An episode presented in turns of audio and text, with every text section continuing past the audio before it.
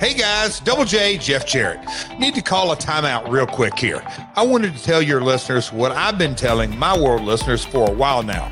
It's about all the incredible things happening over on adfreeshows.com. An all new edition of The Insiders is here. Conrad sits down with author and historian Keith Elliott Greenberg to look back on his time with the WWF during the golden era of wrestling. You know, I wasn't working for, you know, the JCP magazine, or I wasn't working for Verne Gagne's magazine as, you know, everything was imploding. I was working for Vincent Kennedy McMahon, and I was watching the uh, the company expand, and I was watching talent I've been reading about in the other wrestling magazines arrive on the scene. Ad Free Shows members recently chatted one on one with the hardcore legend himself, Mick Foley, for the first edition of Ask Mick Live. Is there a particular place that you get the Foley flannel? Uh, yeah, I do. I go on Amazon and I type in Buffalo Plaid. Um, Buffalo Plaid is the one that has the like the even square checks, and I order them. They run small, so I order I order the five X. Uh, yeah, and I've got, uh, if anyone's been watching Most Wanted Treasures, you'll see that I'm literally getting by an entire season with three long sleeve flannel shirts, a cutoff flannel shirt, and about five different t shirts. And that's pretty much it, brother. Hey, that's just a small taste of what Ad Free Shows has waiting for you, including a brand new perk getting to join in on the live recordings of the shows with four levels to choose from. See for yourself why ad free shows is the best value in wrestling today. Sign up now at adfreeshows.com. That's right. Sign up today at adfreeshows.com. Welcome to WHW Monday. Tony Schiavone and Conrad Thompson Jim Crockett First Arcade, 605 NWA. TV title, Cajun Omni, the Bunkhouse Stampede. Flair and Horseman, Garvin, Bogey, Magnum, Dusty, Express Tag Team. Turner, Bond, Mid-South Joint World Championship Wrestling. Talking about the great years of World Championship Wrestling, the NWA, and Jim Crockett Promotions. Tony and Friends North, they win. Look, Schiavone's back again. World title split off center stage. Bischoff, Disney, Hogan, and Nitro. New World Order and the Crow. Thunder Russo, Arquette Champ, Vinnie Mac, simulcast. Tony's back with Conrad, not your classy podcast. Watch along, try not to laugh. Lowest rules can't pass. This wasn't the initial plan. Tom Zigg's a good looking man. Klondike Bill, make a chair. Tommy, you come over here. What happened when? WHW Monday. And now, let's go to the ring. And here's your co-host. Hey, hey, it's Conrad Thompson.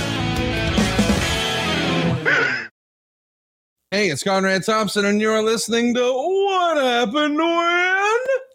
With the voice of your childhood, Tony Schiavone. Tony, what's going on, man? How are you? I am so glad on the video open uh, on our YouTube page, our YouTube channel, that they showed Bozo hitting me in the face with a a pie. I, I think that's one of my defining moments of my career.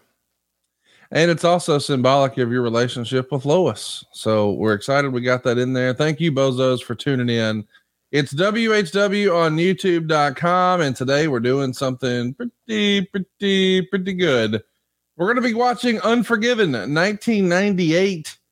This is a very interesting time in the Monday Night Wars. Of course, this went down in May of 98. Uh, or actually, this was April of 98. So, right around the same time that the 83 week streak for Monday Night Wars comes to an end. Nitro takes their first L in 83 weeks. And uh, man, there's a new king, there's a new sheriff in town. Stone Cold Steve Austin is here. And the rest of the undercard is interesting. That's what we're going to be talking about today. Uh, and we'll talk about the rumor and innuendo. Also, catch you up with all things going on in current wrestling. Join us, though, won't you? Uh, pull up season one, episode one of Unforgiven it's Unforgiven 1998. Get your big cock out. Season one, episode one. And we want you to go to 47 minutes and 18 seconds. That's 47 minutes and 18 seconds. Uh, Tony, we've got uh, a big show here. What we've skipped Big so show. far Mm-hmm. is Big show. Farouk and Ken Shamrock and Steve Blackman taking on D'Lo Brown, Mark Henry, and Rocky Maivia. Mark Henry, Rocky Maivia. Yeah. Wow. Uh, who who'd he ever beat? Who? And then next we had Hunter Hearst Helmsley uh, beating Owen Hart, and now we're gonna pick it up with the third match, and I think you're gonna like this. the new Midnight Express Mhm. wrestling the Rock and Roll Express. Yeah. On a WWF pay per view in 1900 and 1998 of our Lord and Savior. Can't believe this is a real thing. Hmm. It's uh, 47 minutes and 18 seconds in season one, episode one. Tony, I'm all locked and loaded on my side. Are you ready to rock? Yeah, I'm locked and loaded. Let me go to my right page here. We're We're going to do a little countdown. And before we do, I want to give a shout out to everybody hanging out over in the Peanut Gallery from ad free shows. You know, we often say, Tony, that you, you get the shows early and ad free. Well, you also get to be a member of our live studio audience, whether you're on the WHW Patreon or on adfreeshows.com. Shout out to uh, Devin Dowling and John Hickson and Roger Fowler. And what's up, Rajiv? Uh, hey, Darren's here, Nate's here. Uh, Brian's here, Bobby's here, Josh is here. Greatly appreciate everybody showing out. Shout out to uh, Bryant, of course, Eddie Prather. Couldn't do it without you guys. Eddie Prather's here. Yeah, What the hell? Oh, by the way, uh, for all you uh, Mamalukes who are, are with us, uh, we're recording this on a Sunday. Yep. Uh, that airs on, of course, on Wednesday.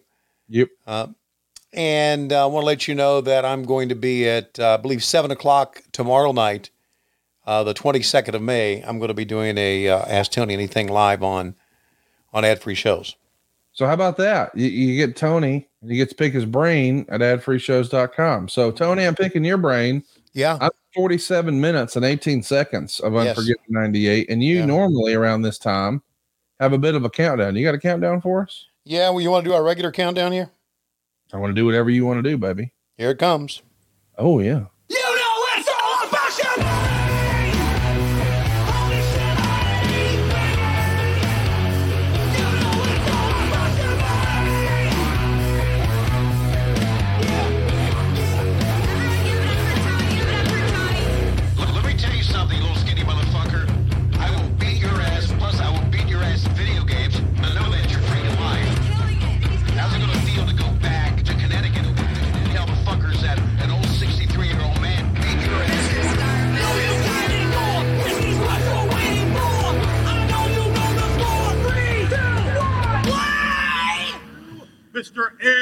NWA James E.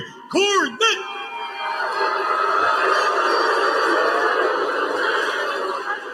Well, I don't get this. There was speculation that we may have a bonus match tonight.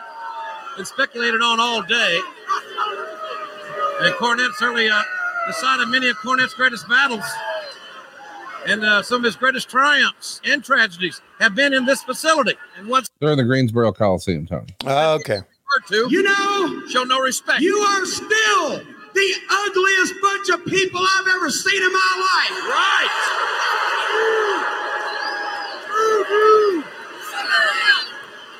I guess there's some idiots here that think that the greatest tag team in wrestling is still the Rock and Roll Express. Hmm. Well, I got news for you. We are going to spoil the Rock and Roll Express's homecoming right here tonight in Greensboro. Ladies and gentlemen, I present the second coming of a great tradition.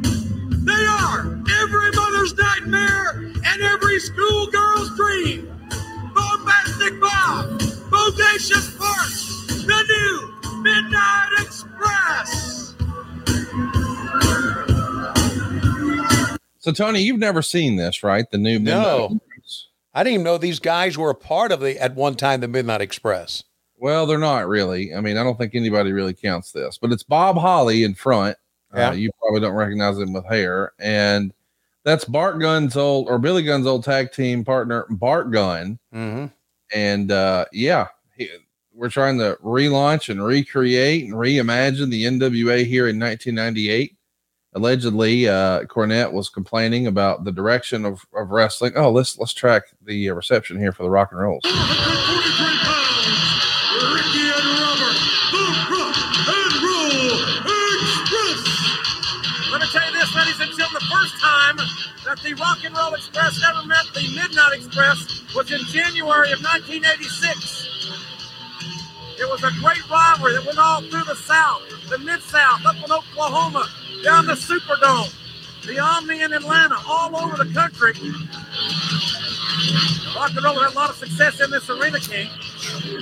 Big deal.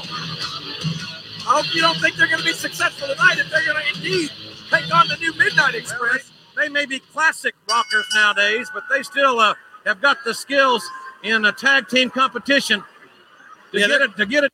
Isn't this crazy to even think about, dude? What we're watching here? It's uh, it- it's bizarre. It, it's almost like Bizarro World, isn't it? It is, dude. A uh, couple of things. I you said let's hear the the response for the Rock and Roll Express. It was good. It was not great. It wasn't the old uh, Crockett, you know. Um, Yeah, this is. I mean, it's twelve years after Yeah. their peak, right. I and this is a this is a WWE Show. WWF at that time crowd. So yeah, and I like how Robert has NWA on his tights on the But back. yeah, both uh, Ricky and Robert do, and of course Yeah. that's because they're supposed to be here as part of this NWA angle. Uh huh. and and obviously they both worked for uh Jim Cornette and Smoky Mountain and you know Cornette has his brand of wrestling and this is what he thinks people wanted to see and I guess as the legend goes he was arguing that wrestling needed more of this and less of what Russo was putting out there with more of the attitude era stuff Yeah, and Right. I guess he said it long and often and proud enough that they said okay we'll try it and this is what we got and it didn't really resonate. Tony, why don't you give everybody a time code? Let them know where we are here. Okay, I've got it. Uh, let me move over here at 51, 26, 27, 28. and we see uh, the double leg, the, uh, the tag team specialists, if you will. Listen, they're moving good. It just looks like they're from maybe a bygone era here Yeah. with uh, the styling, but but listen, they can always wrestle. I mean, these guys are somewhere, some way. Yeah. can't believe this is real. Ricky Morton's probably wrestling this weekend. He's still doing his thing. Wasn't uh, Bart uh, the guy that won the fight for all or whatever it was? Yeah, it was called the Brawl for All, The and then. Butterbean murdered him. Right, Yeah, he got dead about a year later. right.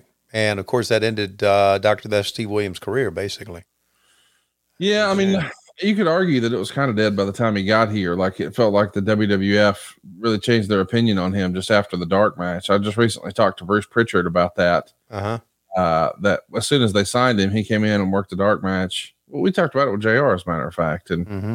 it was against Too Cold. And the rap or the narrative through the office was already, uh, hey, he ain't got it. So, Right.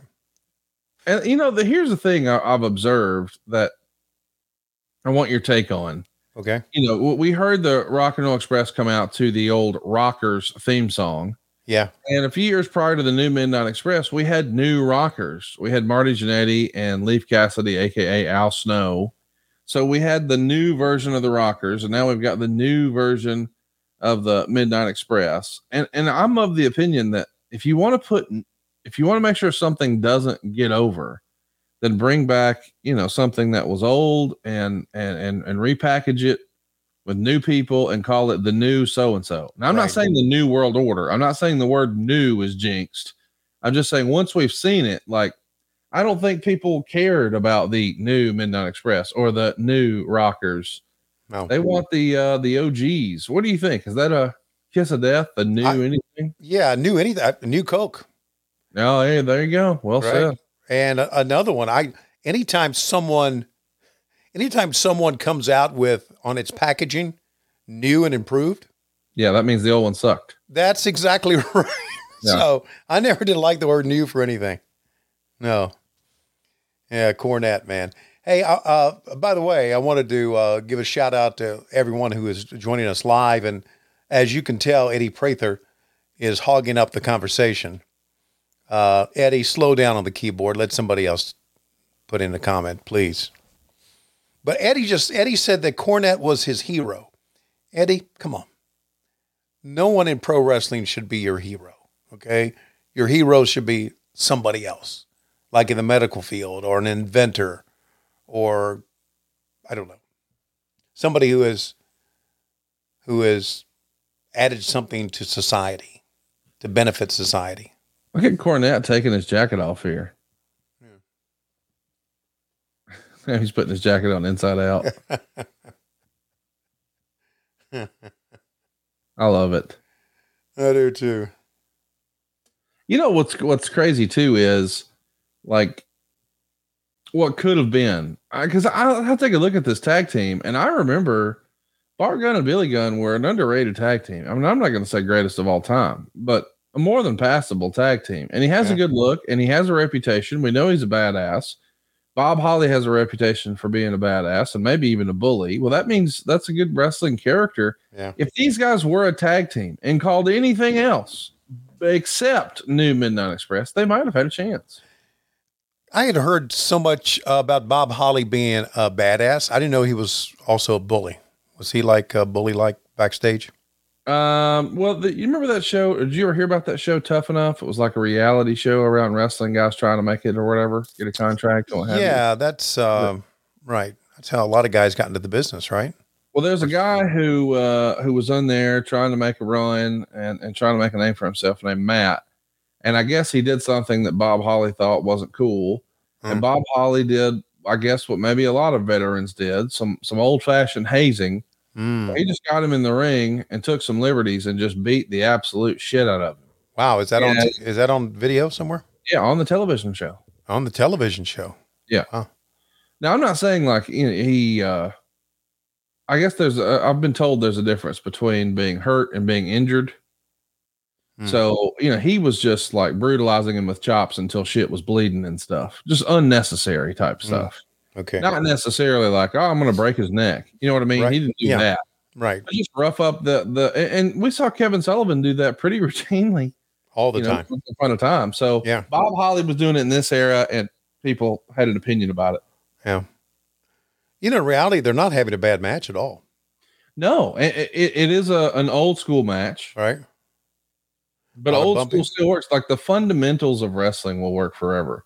But like here, you see the the ten punches in the corner. Right. That was maybe ten years past its time here. Yeah. There's a lot of things past its time. Watch out, double drop kick. I'm just saying you got to remember. Oh yeah, here we go.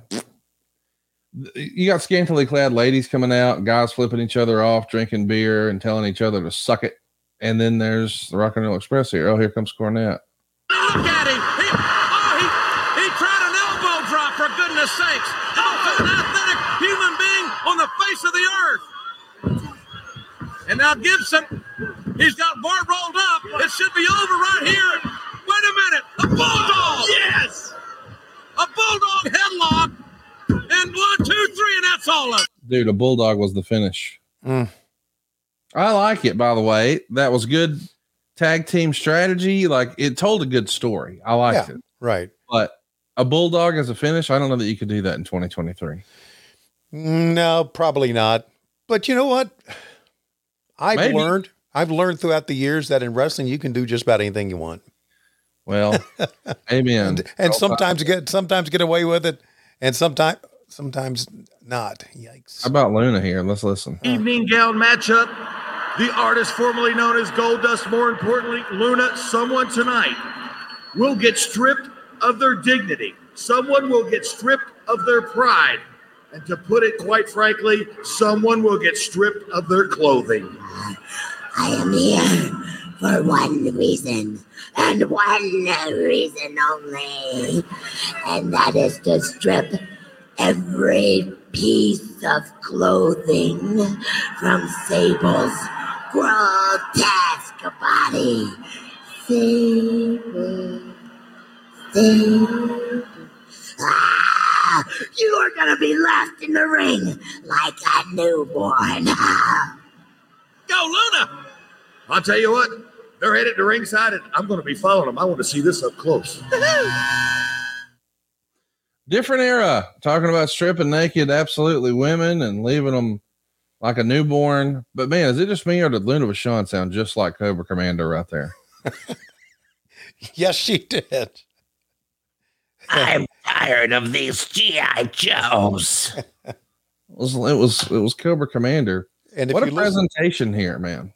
if you listen to uh, the '80s, '80s, uh, '80s on eight on Sirius XM, Yeah. she sounds like that girl used to be a VJ, who they still use on there. Oh, she sounds horrible. I can't think of her name right now. If anybody listens to her, if you if you the original VJs are still on, oh God, she's brutal. How about So- these uh these boots she's rocking? Those are some big old platforms. You ever think about how weird that is that women have to get used to wear like wearing platforms and high heels? Like, can you imagine mine and your big ass trying to walk around on platforms or high heels? Oof. Like, Oof. man, we, we got we got lucky there. Hmm. I can't imagine trying to do that in a wrestling ring though. You know, like I've seen uh, I remember back in the day when Brandi was a ring announcer for WWE, I guess they had these little gimmicks that the women had learned allowed them to walk on things like this. So they would put like this little plastic tip on the end of the spike of the high heel so they could get Uh-huh. their footing underneath them. And it was just crazy to think about. Let's listen to the pop for Sable. She's over, buddy.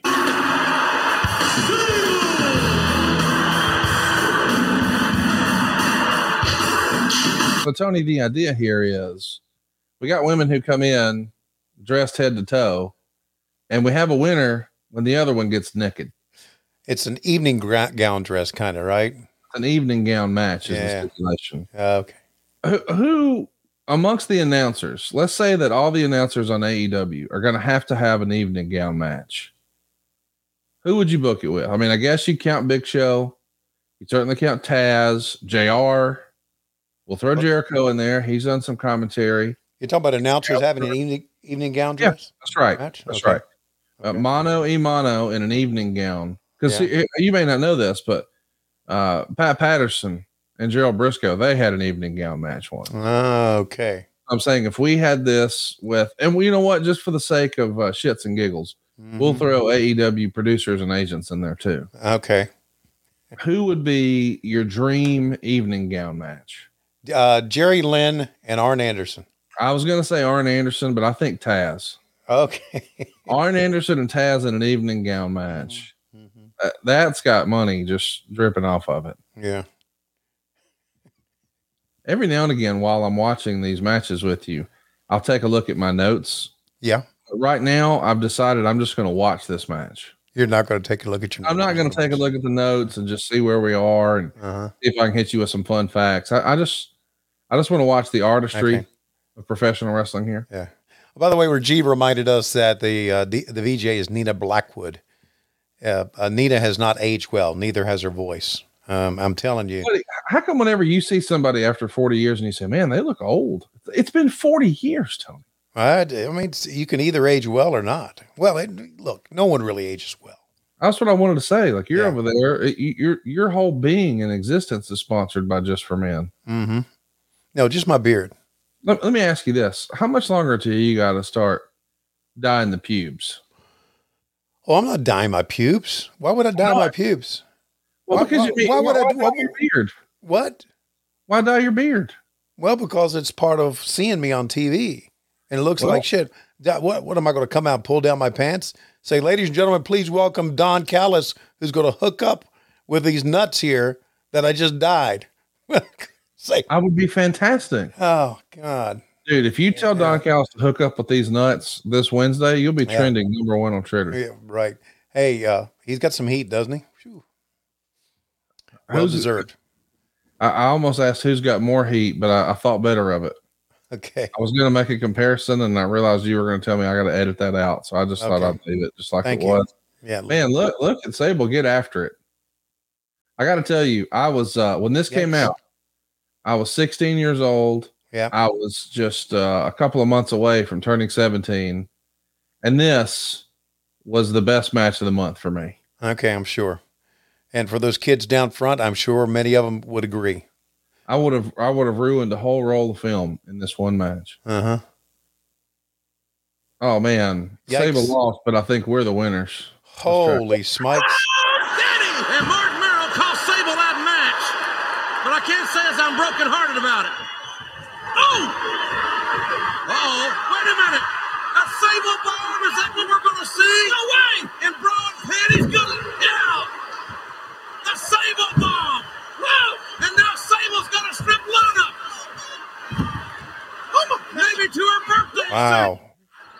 Great slide there if you're watching on YouTube. Let me just say, I enjoyed this pay per view a lot more than I enjoyed Spring Stampede this year. You know, fuck Spring Stampede 98. I don't even remember Spring Stampede 98. That's what I'm saying. But you remember this one? That was uh, Savage and Sting on top for the world title. Okay. We had Hogan and Nash teaming up against Piper and the Giant. I mean, it was fine. Come on. Compared to this? Come, that was way more fun. Yeah. Give me that. Oops. Oh, look, we got to track this. Oh. Oh, Sable has brought with her Luna's undergarments. What? How's she gonna get out? I think that means that Luna is on the ring, butt naked.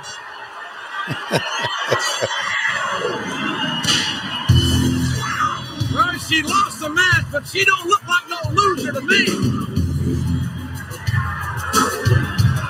You know, Tony, I was thinking after that, uh, after this segment, we would go to our first sponsor break, which is Henson, but I think I'm going to call an audible. Yeah, buddy. I know what you're going to do.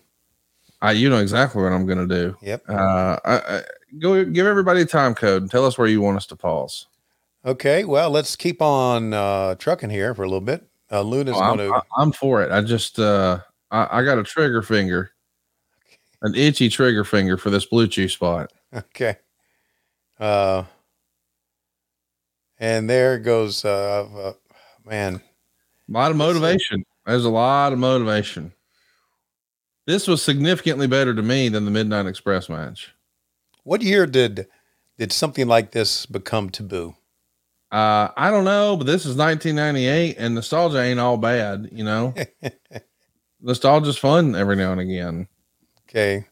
Uh, I'm at 106.26. They're going to show the replay here. Let's stop it at 106.35 in two, three, four, stop. Ladies and gentlemen, today's episode is brought to you by Blue Chew. You probably don't need any if you're watching Unforgiven 98 along with us, but maybe a little later, it'll be time for a run in.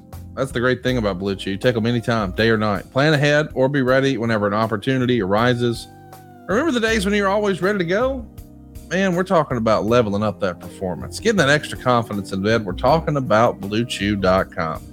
Blue Chew is a unique online service that delivers the same active ingredients as Viagra, Cialis, and Levitra, but in chewable form and at a fraction of the cost. You can take them anytime, day or night. So sign up at BlueChew.com. Consult with one of their licensed medical providers. Once you're approved, you'll receive your prescription within a few days. And the best part, it's all done online.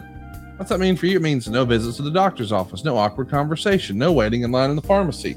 By the way, the tablets made right here in the USA, prepared and shipped directly to your door, all in a discreet package.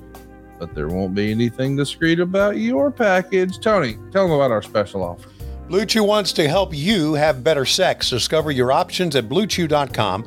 Chew it and do it. And we've got a special offer for our listeners. You can try Blue Chew free when you use our promo code WHW checkout. Just pay $5 shipping. That's bluechew.com, promo code WHW to receive your first month free. Visit bluechew.com for more details and important safety information. And we thank Blue Chew for sponsoring What Happened When from the Blue Chew Studios. Tony, I'm at one hour, six minutes, and 35 seconds, where we're looking at a little paused image of referee Jimmy Korderas pleading with uh, Sable on the inside of the ring. Marvelous Marc Mero, the former Johnny B. Badd, on the apron on the outside. I'm at one hour, six minutes, and 35 seconds, and I'm going to press play here in three, two, one, play. Right where my heart started palpitating.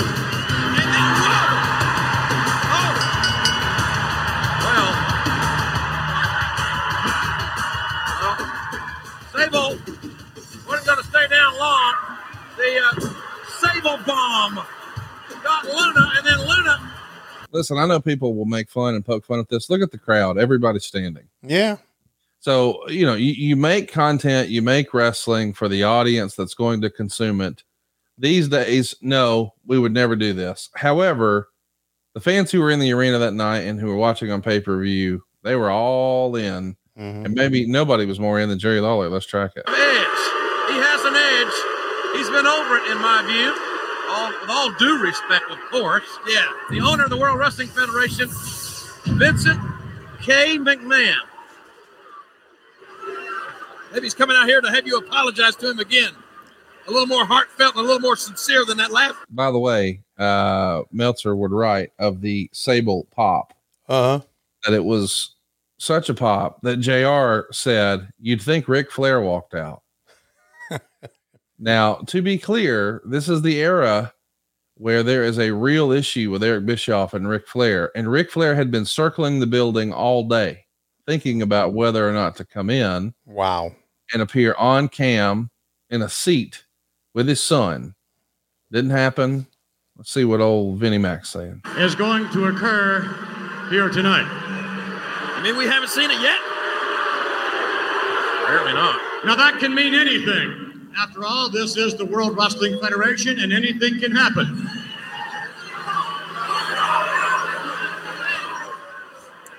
There's some sort of speculation, some sort of conspiracy theory going around that the reason I am here is to screw Stone Cold Steve Austin out of the WWF Championship here tonight. It's not true. Guarantee it. Well, let me tell you the real reason I'm here. The real reason I'm here is that not that many years ago, at Moore County Hospital in Pinehurst, North Carolina, my mother had the pleasure of giving birth to me. That's right, I'm a native North Carolinian. That's true. As far as the native North Carolina. And it's kind of nice to be back home. These people should be proud. Well, he ain't exactly Dean Smith. But as far as this Who? conspiracy theory is concerned, am I going to screw Stone Cold out of the WWF title? The very thought that something like that would occur is beneath my dignity. And quite frankly, Oh, come on. Show some respect for the most famous man that ever come out of North Carolina. And quite frankly, I will not dignify that with a response. However, let me say this about that. I will not be held responsible for what happens in this very ring here tonight. In no way will I accept any responsibility at all if Stone Cold screws Stone Cold. So, Tony, the idea here is, of course, we're just uh, not too far removed from the Montreal screw job. And we saw the Mr. McMahon character defend the Montreal screw job by saying Brett screwed Brett. So, of course, since he is the special guest referee in the main event, and he famously double crossed Brett just a handful of months prior, people are expecting the same. And he's out here to plead his case and say, Yeah, that's beneath my dignity. I would never do that. Uh-huh. However, Stone Cold might screw Stone Cold. Uh, I, I- love the Mr. McMahon character, and this is probably as hot as it ever was here, Right. April of '98. I love it too, but uh, that uh, that interview left a little bit to be desired. Yeah, Don't you think? I mean, uh, they probably needed some sort of let me up after the Sable thing, which I get. Uh, but yeah, and then we see Sable backstage. We're trying to do what we can to milk a little more revenue. Call the hotline, talk to Sable. You want to hear from Sable? Actually, I don't know that I wanted to hear from her. I think I wanted to see her, but maybe that's just me. Hey, you know, uh, one thing I thought during that interview is that uh, I, when was the exact year it went from WWF to WWE? Do you know? 2002, four years after this, Okay. almost today. Right. Um, so I just love Vince McMahon saying World Wrestling Federation. I did too. Yeah. How about this set? Are you big on these different? Oh, let's listen to this pop. Cut the music! Cut my music! Cut my music. I'm a star. Cut my music. You know, You know, it's a very special night here in the World Wrestling Federation. And so the New Age Outlaws, representing that D and rolling on that X, would like to give you all a special treat. So, a personal friend of all of yours and a personal friend of mine has come out of retirement to coach myself and Mr. Ass to one more victory. Ladies and gentlemen, put your hands together and give us a warm North Kakalaki welcome to Dean Smith. Dean Smith. So Tony, they bring out a uh, a doll here, a blow up doll. How many of these type dolls did you own in your day? I I've never even I don't even uh, no I no none. Have you seen one in real life? No, but anything Billy Gunn does makes me laugh. Do you think you could try to make love to an inflatable doll? I don't think so. No. Why is her why why is she shocked? Why does she have like a shocked shocked face? Uh, maybe she's surprised about the, so many empty seats being in the Greensboro Coliseum. There are no empty seats, buddy. Uh, buddy, when that's bullshit. No, no, no, no, no, no. Those were sold. Uh, uh, they may- they but they're not- empty. They might not shit if they're up. sold or not. Empty is fucking empty. Well, they sold every seat. Twenty-one thousand four hundred and twenty-seven. Broke that bullshit weak ass Starcade. Well, uh, guess what? of Shit record of nineteen thousand. Of those 21,000, there's about 5,000 who said, I ain't coming. The gate was 341,000, which is just a little shy of Starcade 86, but merch was 165. Uh, clearly, the WWF is hotter than ever here. And this is the, by the way, they were able to put more people in there simply because they had, they had expanded the Coliseum. And look who they're taking on. This is a throwback show. I mean, is it 1986? Because we saw the Midnight Express, we saw the Rock and Roll Express, and now we're seeing the Road Warriors. Of course, here we're calling them LOD 2000, and they're with Hotter Than the Face of the Sun, Sunny. Huh.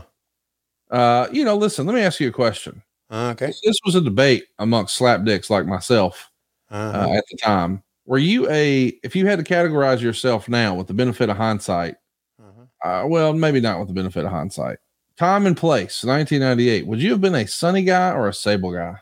Well, after seeing what I have seen so far, I would have been a Sable guy because Sunny, as uh, voluptuous as she is and as beautiful and sexy as she is, hmm, after seeing Sable, mm, eh, leaves a little something to be desired.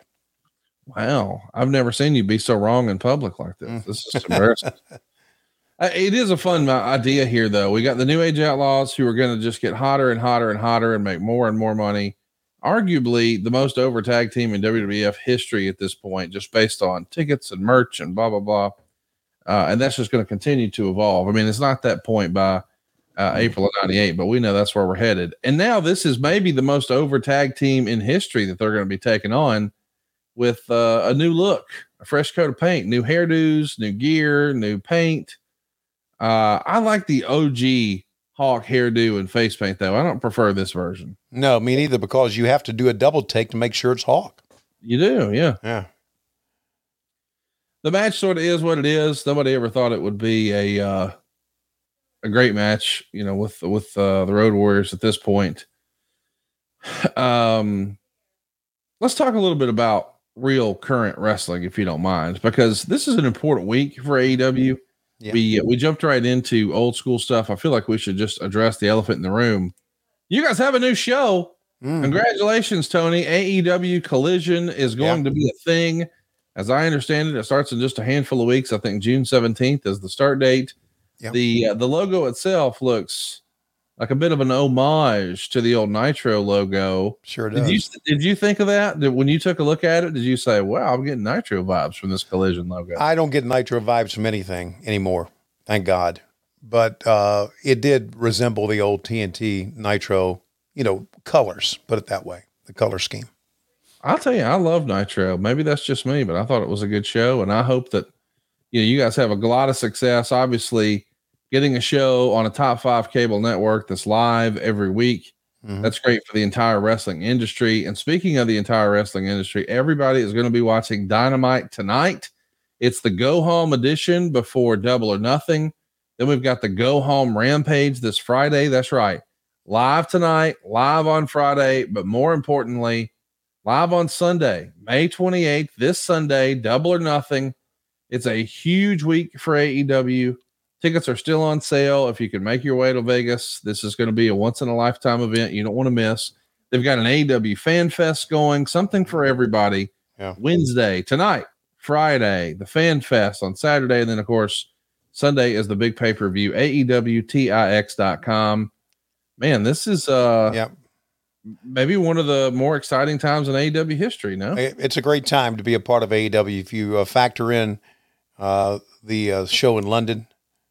Uh, and can you put that uh, graphic back up for uh, AEW? Because I want to let, I want to let you know there was something wrong there. You see, uh, Rampage is going to air on Friday, May 26th, but it will not be live at the MGM Grand Garden Arena.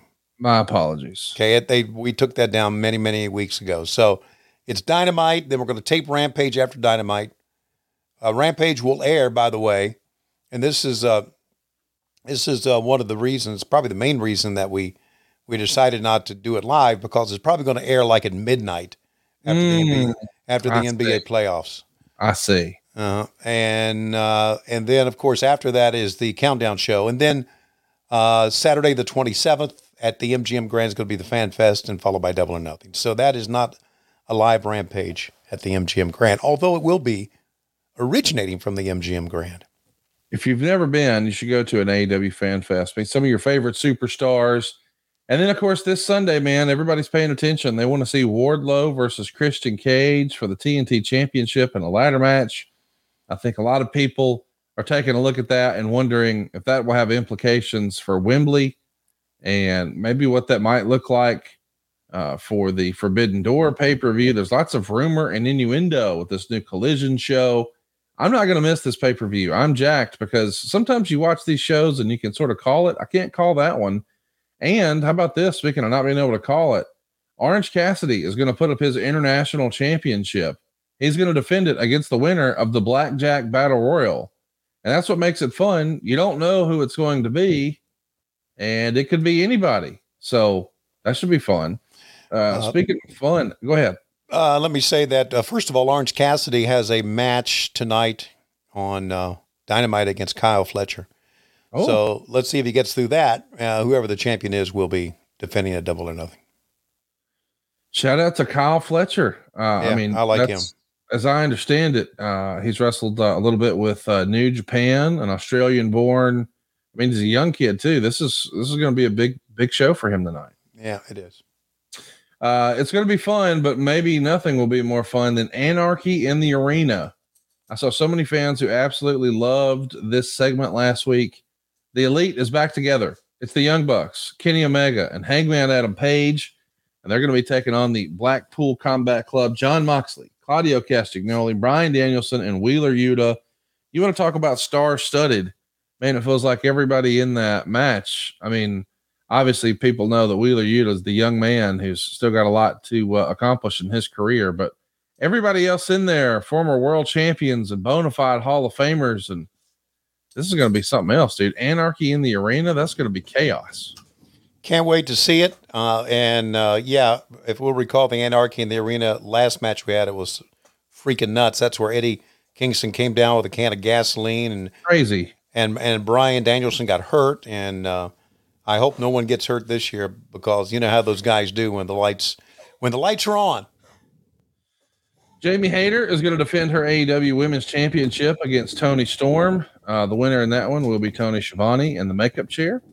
Uh, the AEW World Tag Team Championship is on the line with special guest referee Mark Briscoe with FTR on the line against the greatest of all time, Jeff Jarrett and Jay Lethal. Tony, is everything okay? Are you all right?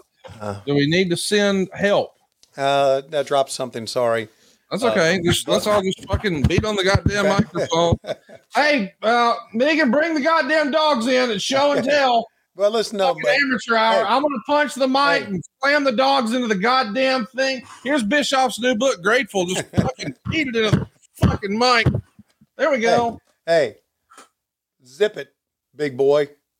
My dog's not having a good day. Fuck your dog. Oh, really? Yes. fuck my dog. Oh well, they Oh, you know, it's not that's fighting words, cocksucker. It's a good My thing you're in. Alabama. It's a good thing you're in Alabama, round boy. I'd come and beat your ass. Wow, Did you, you ever, did you ever talk? Did you ever talk about my dog again? Fuck your dog. No, you it- said you were going to be fuck my dog. It's fuck your dog. I'll fuck your dog in front of you. Probably not. um, what's wrong with Bug? He's got a bad leg and he keeps jumping down off of this. And I told him, I said, you can't jump down because you'll hurt your leg. And he What, what's wrong jumps with his leg? Why is his leg hurting? Well, he's got first of all, he's got a deformed leg right here, and it's just. uh Is it okay, buddy? Is that leg okay? Yeah, okay. Uh, just it's a deformed leg. It's always been deformed, and just uh, bothering him. That's all. And then a crazy dog will probably end up coming up here in, in a few moments. You gonna get him in like a little walking boot? Oh, he might might have to get. We, he's he's Dude. worn a he's worn a boot before, a little walking boot. He's my boy. And don't you ever talk about him again. You know, you were supposed to be here last night. Yeah, he was hurt. I couldn't come there last night Wait, you you didn't come because my dog watch was Dal- hurt. watch Dalton Castle Right. Because and my- action Mike Jackson and Sinn Bodhi Uh, and unbelievably uh-huh. the debut of Big Booty Judy. How was that? Her un her well, if you fucking wanted to know, you'd have been here. Yeah. No. Well, I I'm I thought somebody would tell me, but I guess I'll ask Casio tomorrow night on. He's he's blocked you. really? Yeah. Yeah. Well, what else is new? Uh, we, I mean, he, you've blocked half of the internet on Twitter. Well, Yes, you I can't have. have heat with somebody for blocking you. Yep. Nope. Because I I've blocked thousands. I, was just, blocked. You blocked me once. I just I just enjoy it. It's fun. You like it. Yeah. Well, I wouldn't go leave my dog to go see a wrestling match. Okay, so are you going to do commentary from the house on Wednesday night? No, no, Tonight? I'll, I'll leave him for that. But and I'd take him with me if it wasn't for wasn't for all the pyro and everything that would make him shit himself. So So wait, the, he's got a deformed leg, and pyro makes him shit himself. oh yeah, Man, he's good for nothing, isn't he? yeah. What's he do? Just scroll Facebook all day? He- he's a dog. Okay, he's a dog. And quit talking about my dog. Okay, There- I'm not. You brought your dog up. You slammed him in. The, There's the that that's a nothing happening son of a bitch right there, Kirby. Well, she's uh, she's trouble. There's no question. now she's taking his spot. Well, that's not exactly his spot, but it's close. Yeah. So is this what Bug does just all day? Just sit in your lap, hang out? He just I carry him from room to room. He watches TV with me when I'm here working. Uh, here I I'll put him over there and I'll type. He goes with me everywhere. Do, do you uh, just put your hand uh, like underneath his butt and he just poops in your hand like a ice cream machine? No, I take no, I take I, t- I take him outside. He can poop outside. Okay. How does he let you know that he has to poop? Uh, he just look, uh, he'll he'll look at me, uh, keep staring at me because what he likes to do normally is when we sit. Isn't this a wrestling show? Buddy, you're the one who's putting your dog on camera, slamming Okay. his fucking head into the Okay. turnbuckle 10 times. No, I didn't. Yeah, that's right. He bores me too. Bug, keep yawning. Um. You're yawning at Road Warrior Animal. Oh well, there you go. Well, he can't do anything till he's dead. Okay. Wow, that was hurtful. I just wanted to make sure that he knew. Let's get a tight shot of that fucking dog. Hey, bud. This is the reason your audio sucks this week on your podcast feed, boys and girls. No, my audio's good. My Uh, audio's good. No, it's not when you slam his fucking head into the mic. I, I know. I dropped a freaking headset. I've got. I've got. Hey, buddy. I've got two headsets here. I've got one I use for podcasting, two microphones. I got one I use to do uh, audio repairs. So I dropped that one. That's what I did. I can pick it up right now if you like. No, no, we're good. It's made enough noise. Or am I? The, I feel like I'm in a low key staring contest with that fucking dog. Yeah, he's he's he's giving. He's Oh, he blinked. I won. I won. No, no, he's eyeballing you, buddy. He blinked. I won. Yeah. Uh, hey, how's Lois doing? Uh, she's in a lot of pain. July you- July third, she gets uh her first knee replacement surgery. Oh, dude, that's big news. That is, uh huh. July 3rd. Okay. That's good, right? Yeah, yeah well, I'm glad. I mean, I hope hope it helps out. So, um, Do you have any good news at your house at all? So far, it's my dog's fucked up, my wife's hurting. Hmm. No, No good news. not no good news, no new news. Okay. Uh, let's see. I'm trying to think. Uh, we had a water leak. Got that fixed. That's good news. So you had a water leak. That's the good news. Well, the good news we got it fixed. The bad news was uh, we got reached out. Cobb County Water reached out and says, "Hey, you got a water leak," and I went, "Really?" I said, "Yeah. Here's a bill for eleven hundred dollars of water." Oh, well, you, you uh, you can get them to take that off. They did because I Yeah. fixed it and uh, and they substantially. Well, how about that? How about that suplex by freaking Hawk? And look, look at the crowd.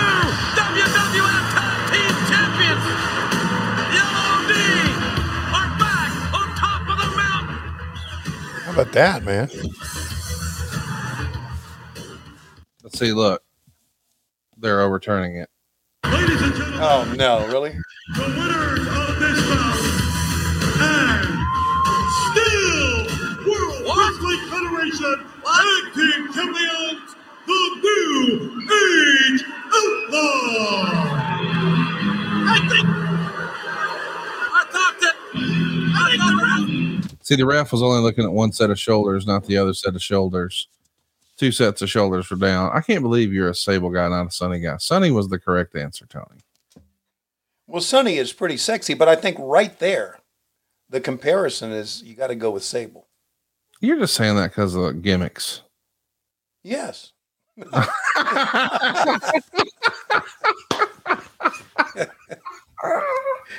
For God's sakes, yes. Oh, yes. Tony, why do you keep fucking with that head? You're fucking with the audio. There's a mic on it, you some bitch. Can you not just hit a button on the board? No longer. How's that sound? A lot better. Look at this. Look at this doomsday device on the fucking ref.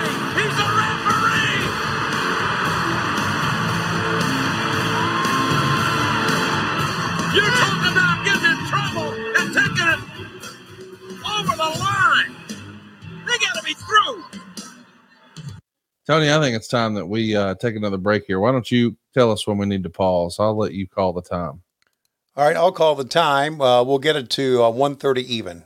Three, two, one. There it is. One hour, 30 minutes even. We're taking a break here to remind you that today's show is brought to you by Henson Shaving. I absolutely love Henson Shaving and I love that they're a family owned business. But what I find interesting about Henson Shaving is that wasn't the original plan. You see, these cats are aerospace parts manufacturers who've made parts for the International Space Station and the Mars rover. And now they're bringing that precision engineering to your doggone face. Here's what they're doing. They're using aerospace grade CNC machines to make metal razors that extend just 0.0013 inches. That's less than the thickness of a human hair, y'all. And it means a more secure and stable blade that gives you a vibration free shave. And the razor also has built in channels to evacuate hair and cream, which make clogging virtually impossible. As a business, what was cool to me is Henson Shaving wanted to make the best razor, not the best razor business. What I mean is, there's no plastic here. This is a razor that will last you a lifetime. And there's no subscription gimmicks. There's no proprietary blades where, you know, this is our design this year. We'll have a new one next year. So there's no planned obsolescence either. You see, Henson razors work with a standard dual edged blade, like your grandfather or every professional wrestler is very familiar with. But this has the benefits of new school tech. You see, Pop Pop never had a razor that was 0.0013 inches thick. I think you're going to love it. Normally, when something is better, it costs more. This is one of those rare opportunities where not only is the Henson shave better than you could get anywhere else, it's also cheaper. You see, once you own a Henson razor, it's only like three to five dollars to replace the blades. Not three to five dollars a week, not three to five dollars a month, not three to five dollars a quarter, three to five dollars a doggone year. And Tony, I think you've got a special offer right now. Tony, if you're still there, I think you've got a special Yes. offer. You have to Yes. unmute yourself to talk every now and Okay, then. are you ready? Are you I'm ready if you are. Yes, Conrad and everybody out there. It's time to say no to subscriptions and thank God for that. And yes to a razor that'll last you a lifetime. Visit hensonshaving.com slash WHW to pick the razor for you and use code WHW, and you'll get two years worth of blades free with your razor. Just make sure to add them to your cart. Two years worth of blades. That's 100 free blades when you head to H E N S O N S H A V I N G dot com slash WHW and use code WHW. Check out. Don't forget, add those razor blades to your cart. Use the code and you'll get them free. How about it? Let's get back to the show here, Tony. We're at one hour and 30 minutes, and uh, I'll count us back in here in three, two, one, play.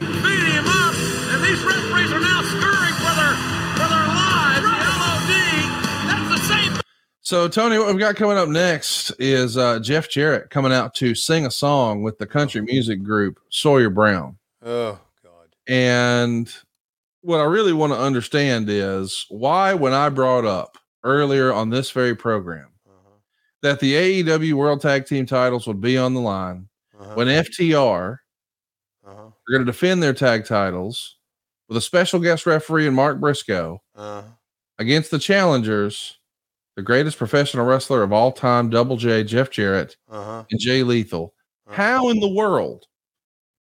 How dare you distract the conversation from us talking about Jeff Jarrett winning gold Uh-huh. on pay per view in 2023? Yeah. And you just ran a distraction gimmick. That's probably Because- because because my dog, right? Yes, you were like, oh, let me make a fake hullabaloo here. I want to Okay. take away from Jeff. I want to stick it to him. I want to bury him. Maybe because that dog, hi bug, just looked at me. Maybe because that dog is more damn important to me than Jeff Jarrett. You ever thought about that? No, Well, you never did. That's not that's not true. Nothing. You weren't a dog person until you got married. That's not true. I was a dog is. person until my No, mom ran him all over. No, you weren't. Shut up. Oh, somebody died? They just fucking gave a doomsday device to a goddamn Oh, referee. Is okay, got it. supposed to get Well, the- from that angle, it looked like he had his head covered up. I don't know if you can go back and show the slide of that. Jeez. That, that angle looked like the head was covered up. I thought, he's dead. So when are you gonna admit that I'm not going to it's not a conspiracy theory? You, the the brass, the executives at AEW, y'all been trying to hold Jeff Jarrett down.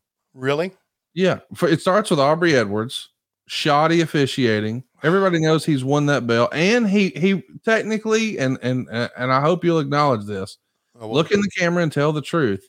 He's the uncrowned international champion. Like, No, he's not even close. yes, he is. No. yes, And he's a terrible singer, as we're about to find out. No, he's actually really, really good. I mean, Look there's at Tennessee. Look at do. Tennessee Lee. Come on. In conjunction with Tennessee League Promotions, are very proud this evening to introduce to you the country band of the 90s. Ladies and gentlemen, put your hands together for Sawyer Brown. Sawyer Brown.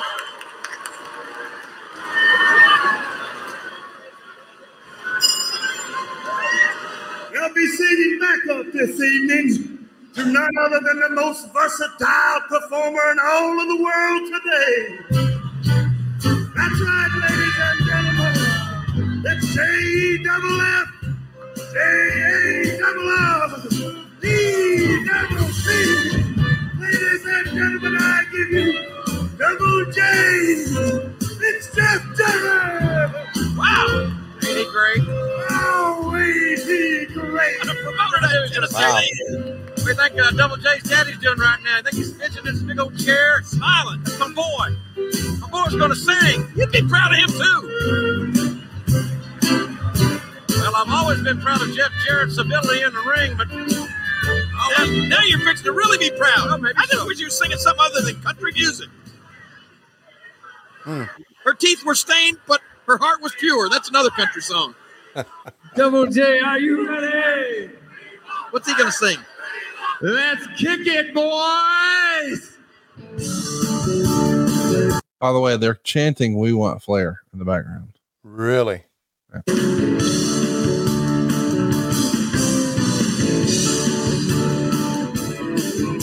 She turned up her nose knows that she won't buy my Cadillac. Yeah. From the corner of my eye, I saw you and you laughed. So that's voice tracked, but that's really his voice. Uh huh. Good. Good for him. So uh, are you going to bust Jeff Jarrett's balls about this when you see him at TV today? Oh, oh yeah. Are you? Yeah, that's my favorite thing to do at AEW. It's not announce; it's to bust people's balls in the back. Well, we know your favorite thing's not uh, uh, to do is not announcing. We've heard the show, so we know it's not your favorite. Hey, my voice brings you back to the '90s, motherfucker. How's that sound? I'm not arguing you, All right, so shut up. I was. So shut the fuck up. This was my idea. Okay. Getting you to talk about wrestling again was my idea. Fuck you. I was your No, first and only it fan. Fuck, it ain't fuck me. It's fuck you, right, dogs? Long before there was an OnlyFans where you were on there spreading your butt cheeks with both hands, I was your only fan. What? So I don't want to fucking hear that. Okay, bug. Curb. Actually, that's a new shirt now over at loisrules.com. What's I up? was Tony Schiavone's only fan.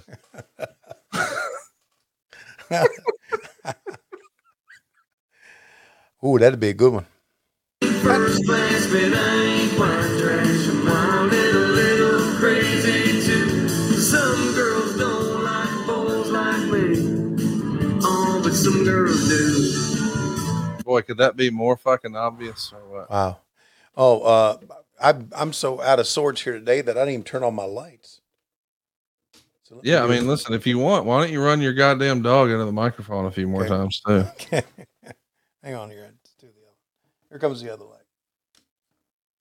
You know, usually when Silva is with us, you berate him for about 10 minutes before we go live and tell him what a piece of shit he is and how Yeah. terrible he is at his job. Yeah, how about that? And there's no you gave us? professionalism and everything's haphazard. Yeah. And today you're throwing your microphone into your hand like a fucking what do those little musical instruments do? Or yeah, you got one of those gimmicks and you're fucking putting your dog on camera, show and tell. You forget to turn your lights on.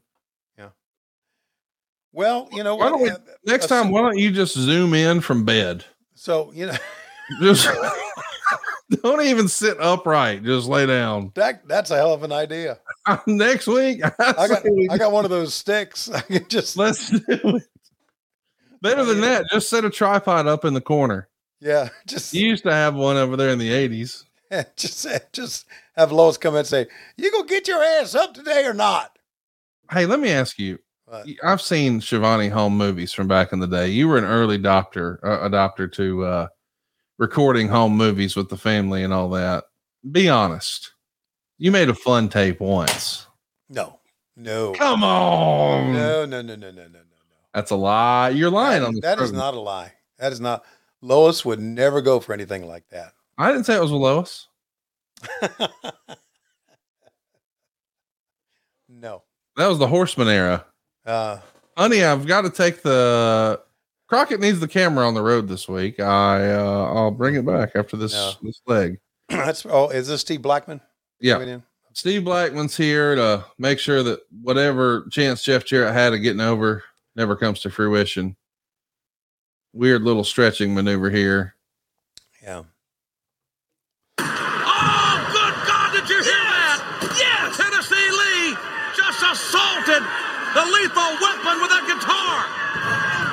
Didn't get the best shot of that, but still, we got a little pull apart here. Uh, call it now. By God, is Jeff Jarrett walking out 10 pounds heavier on Sunday night? Um. I say he is. I think he's going to get 10 pounds heavier. Oh, I see what you're saying. I hope the hell he doesn't. Did you think I meant he's going to fuck up a buffet in Vegas? I didn't know what you meant. he's going to take a big shit? What are you talking about? Okay, I got the cliche now. I, I Uh, hope I hope the hell he doesn't. I don't want to hear. That's all I need to hear is more Sanjay Dutt on TV. Well, maybe you'll be hearing more Karen. We just saw Karen on TV. Yeah, how about that? How about that? Those Crazy. are some kayfabe motherfuckers too. Didn't tell nobody nothing. Yeah. Uh, finally, in the world title picture, Jungle Boy, Darby Allin, Sammy Guevara, MJF. What do you think? Darby Allin. Really? Yeah. How about that for a prediction? Mm-hmm. Man, that'd be a big moment right there. Yeah, it would be a big moment. That's exciting. Four pillars, four way. It all happens this weekend. It's live on pay per view. Double or nothing. It's on Sunday. It's a crazy wrestling weekend too, Tony. Because before we get there, as a matter of fact, the day before is the big Saudi Arabian show, where you know they just created like a, uh new fake big gold belt. And as I understand it, it's Seth Rollins and AJ Styles.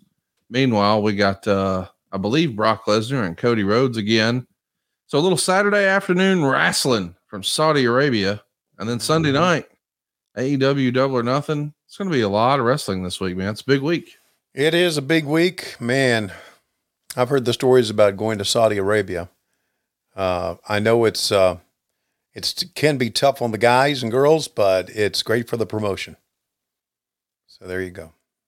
Yeah, that travel schedule is no joke, but Mm, man, it's tough. neither's that neither's that giant check. That's right. New joke. By the way, the night after this show is where the DX invasion happened. So I'm curious from your perspective, what do you remember about the DX invasion? I, oh, the, uh, we were in Norfolk, and the only thing I remember about it was someone said, uh, "There's some WWE guys or WWF guys outside here, and they're they're shooting something." And I went, "Are you kidding me? Are you serious? They are actually acknowledging us. They are they are actually sending some people out." Um, now I'd also heard that they had gone to our offices. Yeah, now that happened uh the next week. Yeah, and that just that all that kind of blew me away. That that was out of the norm that Vince had normally done in that he ignored the competition. Right. So it made me think that well, maybe we are doing something right here. If they are outside. And I remember thinking, I wonder if they're going to try to get inside. I wonder if we're going to let them inside and I guess Eric thought said now recently that had he known, he would have let him in, right? Yeah, and it's interesting to think like what could have happened there? Like I even asked Bruce that recently on something to wrestle. Like, if they would have let you in, would that have wound up being bad for you? Because then your guys would have been on their television show. Would everybody have changed the channel? Mm-hmm. And Bruce was honest and he said, I don't know, but I was hoping they would. I don't know what the long term effect would have been, but it would have been fun, would have been new, would have been interesting. And there's this narrative out there that everybody would have fought. And Bruce was quick to poke holes in that and say, Yeah. no, these guys are friends. They wouldn't have fought." Exactly. No, they're all friends. Yeah. Yeah. That, that well, wouldn't have happened. maybe not all. Most. Well, but they're all familiar with each other. yes. Yes. Right. And, and many of them are friends, and many of them have wrestled against each other. And so, yeah, uh, Bruce is right about that. That wouldn't have happened. So what we're setting up here, this is a long video package explaining how we got to the first ever Inferno match here in the WWF. Mm. We're gonna see a motherfucker get set on fire here, Tony. Well, we've seen a half naked woman, so why not a person on fire? Yep. In this era, you know, that's what we did. We surrounded the ring with fire. We would summon lightning. Um, the only thing that would be more dangerous than surrounding the ring with fire would be if there was a giant vat of mimosas, because somebody could fucking drown in those mimosas. If they were overserved, buddy, don't even get me started. Yeah, you always go back to that. You, What? how many times are you going to knock the mimosa match between Orange Cassidy and Chris Jericho on this on this broadcast? On this one today, or just No, a series of just W- just a series of WHW. This is about the 200 tenth. Yeah, it's about the tenth time you've done it. So we got we got two hundred more to go. That's fine. Well, if you want, I mean, I don't have to mock that. I could, I could talk about other silly moments in wrestling. Like, Oh boy, could you ever? there's plenty of silly moments to go around. I just thought since you started selling for me on the mimosa talk, I'd just keep that up. I like when you sell for me. Look at uh This is Tony. Uh, Tony, this is Bruce Pritchard's favorite WWF story of all time. Kane the uh, the brothers. whole backstory. Look at this guy. Man, we, we had motherfuckers on. That's a stunt man running around. He got caught on fire because Undertaker lit him up with lightning. Wow. You telling me you've never seen somebody just point at another dude and him just catch on fire spontaneously? Not yet, but my life's Oh. not over yet. So Oh. could happen. Orange Cassidy needs to get his shit together. Here, here's you keep talking about my dog, you'll get struck by lightning. No, I won't. That would require you making Oh yeah, road you will. Oh over yeah, here. The only time you'll come here is when there's a house show. And the Uh-huh. real question is, are you even coming to the Huntsville house show? Uh, probably not. That's what I thought. Yeah. It is next weekend. I knew better than to count on seeing your ass here. No, don't count on me No, I won't. I know better than to count on you. because I I'm I think I've got to get a pedicure that day. Yeah. Well, I know. I know. One day you're getting your your butthole waxed. Uh. We have that shared Google calendar, Uh huh. and Lori put it in there. Dad's anus bleaching. Uh. So I know that that's the day before. Okay, what's the difference between wax and bleaching? Well, wax is where they pull the hair off. Yeah, well, you said wax Bleaching- first, and then well, because I, as I understand it, you don't want to just bleach your butthole hair. Uh huh. You got to get it ripped out, and then you get it bleached out. I've never done it, but Man, that sounds like a, a process. look at the lighters ringside. Yeah, the kid. How does that like kid have a 15. lighter? no, That kid shouldn't even have a lighter. Smoking a doobie with his friends. That's illegal, Tony. Well, has that ever stopped anybody from wanting to do it? No. Can you imagine? Let's let's just talk about Glenn Jacobs here for a minute. I realize he's Okay. a polarizing figure in this era, but I just want to remind everybody, my man was was working in Smoky Mountain in Puerto Rico looking for a break. They bring him up, give him a look because he had a good match with the Undertaker in Smoky Mountain. And they're like, all right, he's a big dude. Let's just try something. They give him an evil dentist gimmick. That obviously goes nowhere with a name like Isaac Yankem. Yeah. And then they say, okay, we'll try something new. Diesel's gone, but we own the character. We'll make you fake Diesel. Just study Kevin Nash's move set and rip it off. Uh, And he does that. And then they say, all right, what if Paul Bear fucked Undertaker's mom and made a son? And that son grew up to be a pyromaniac and he burned down the family home and killed everybody inside of it. And Undertaker thinks his brother's dead because he killed him, but instead he didn't. And along the way, he had a high school girlfriend and he killed her. And then he had sex with her when she was dead, fucked her brains out. Katie Vick. And then, by the way, we're going to put you in a match. We're going to surround the ring by fire. And if it's all right with you, we'd like to set you on fire. Now, I know you went to wrestling school and you learned to do flatbacks and tuck your chin, Uh-huh. but where are you with fire stunts? And as if that's not enough, Tony, this is real. This is April of 98. Two months after this, in June of 98, they put him in a first blood match with Stone Cold Steve Austin. Now, let me ask you this Have you ever seen Kane's face at this point? Because nobody else has. He's wearing a fucking mask, Right. and the mask is red. right. How is he in a first blood? Like, and I, I glossed over the fact that they once in Memphis or, or, or Cornette rather had him dress up like a goddamn Christmas tree. He was called the Christmas creature. Are you serious? Yeah. So he was an evil dentist, a fake diesel, a Christmas tree. And then you just heard the Undertaker backstory. Now we're going to set him on fire and put him in first blood matches and have him fuck corpses and I, I- I just don't think if I'm Glenn Jacobs, I'm like, you know, when they're like, all right, we'd like to set you on fire, I might have to be like, you know, wh- what's the release process look like? Like, can we just talk about if I asked for it? I'm not saying I'm asking for it, but if I did ask for it, like, what would be the next steps? Because I would think at this point, I could go just choke slam a bunch of dudes in ECW, or I could go to Japan.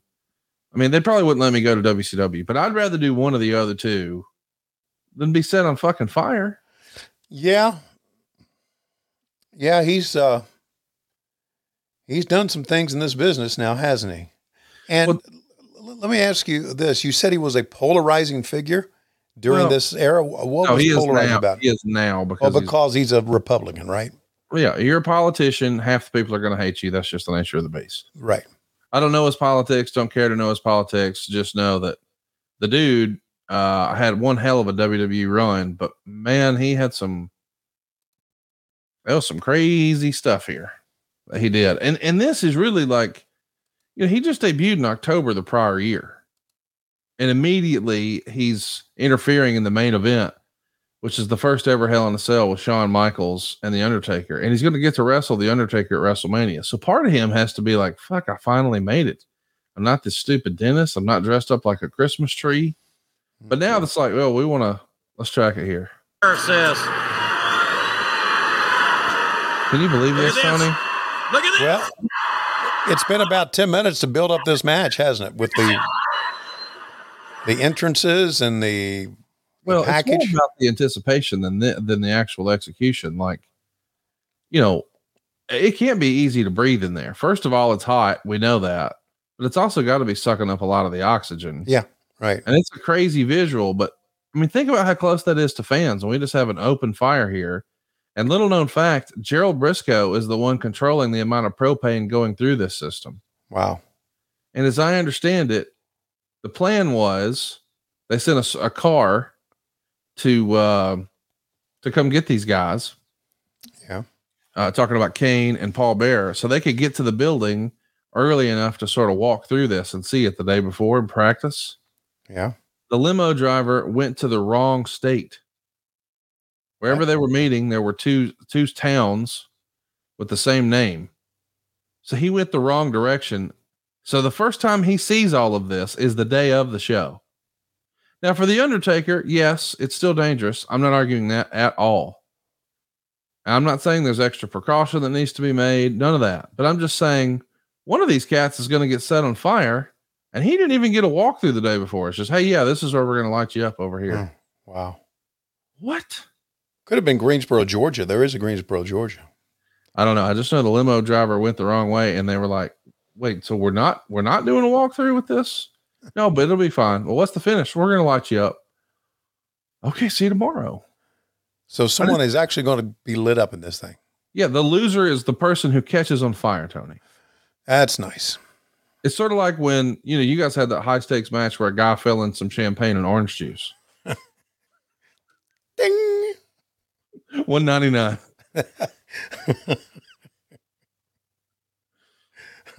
and listen, by the way, I love when people would like rat. A few years ago, you guys had a cage match, and I guess Chris Jericho took a bump off, and people were critical, saying, "Well, they were safety precautions." Yeah, did you want him to fall on concrete, you dumbass? It's supposed to be a show. I don't know if you know this, but Arnold Schwarzenegger doesn't. What are you talking? Like this is it's entertainment. Yeah.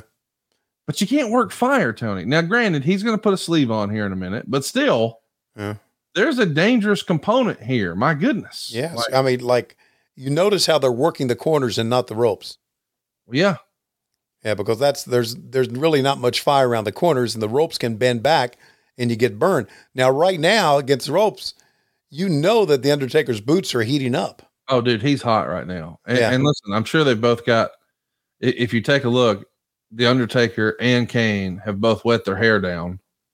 You try. You got to try to do what you can. A to keep your body cool because you know it's hotter than a son of a bitch in there. Right. But B, you probably just want to make sure. Hey, if this hair's flying around, it's wet. It'll be less likely to just catch on fire and spread real Right. fast. Because I mean, that's worth mentioning too. Like I don't know for sure if he's wearing different gear, but can you imagine how flammable Kane's gear is? Mm. Like you got to imagine he's got separate gear on here because that that that fabric, that lycra or whatever the fuck it is, it's got to be crazy. Yeah. You said that uh, Gerald Brisco controlled the. Uh, Bruce told me that recently. Yeah. okay. I, it's pretty cool that the the flames would go up when someone would take a bump. Yes. So Yeah. he he's out there doing that on command. Yeah. Uh, Meltzer would say, while this wasn't the first ring surrounded by fire match, it had done pre- been done previously in both Puerto Rico and later Japan. It differed from the previous ones, and they put cloth on the ropes and used gasoline to start the flames, making those matches considerably more dangerous. But this was held indoors, and special effects were in place in those matches that were primitive in comparison. Again, with the exception of one spectacular dive out of the ring by Undertaker, there wasn't much of a wrestling match to this, but it was an interesting spectacle to watch two guys not doing much of anything in a ring surrounded by flames. The fans reacted more to the flames going up and down than the moves in the match. Right. Well, yeah, at this point, it's less about the characters, it's more about the setting. Yeah. About the spectacle of it.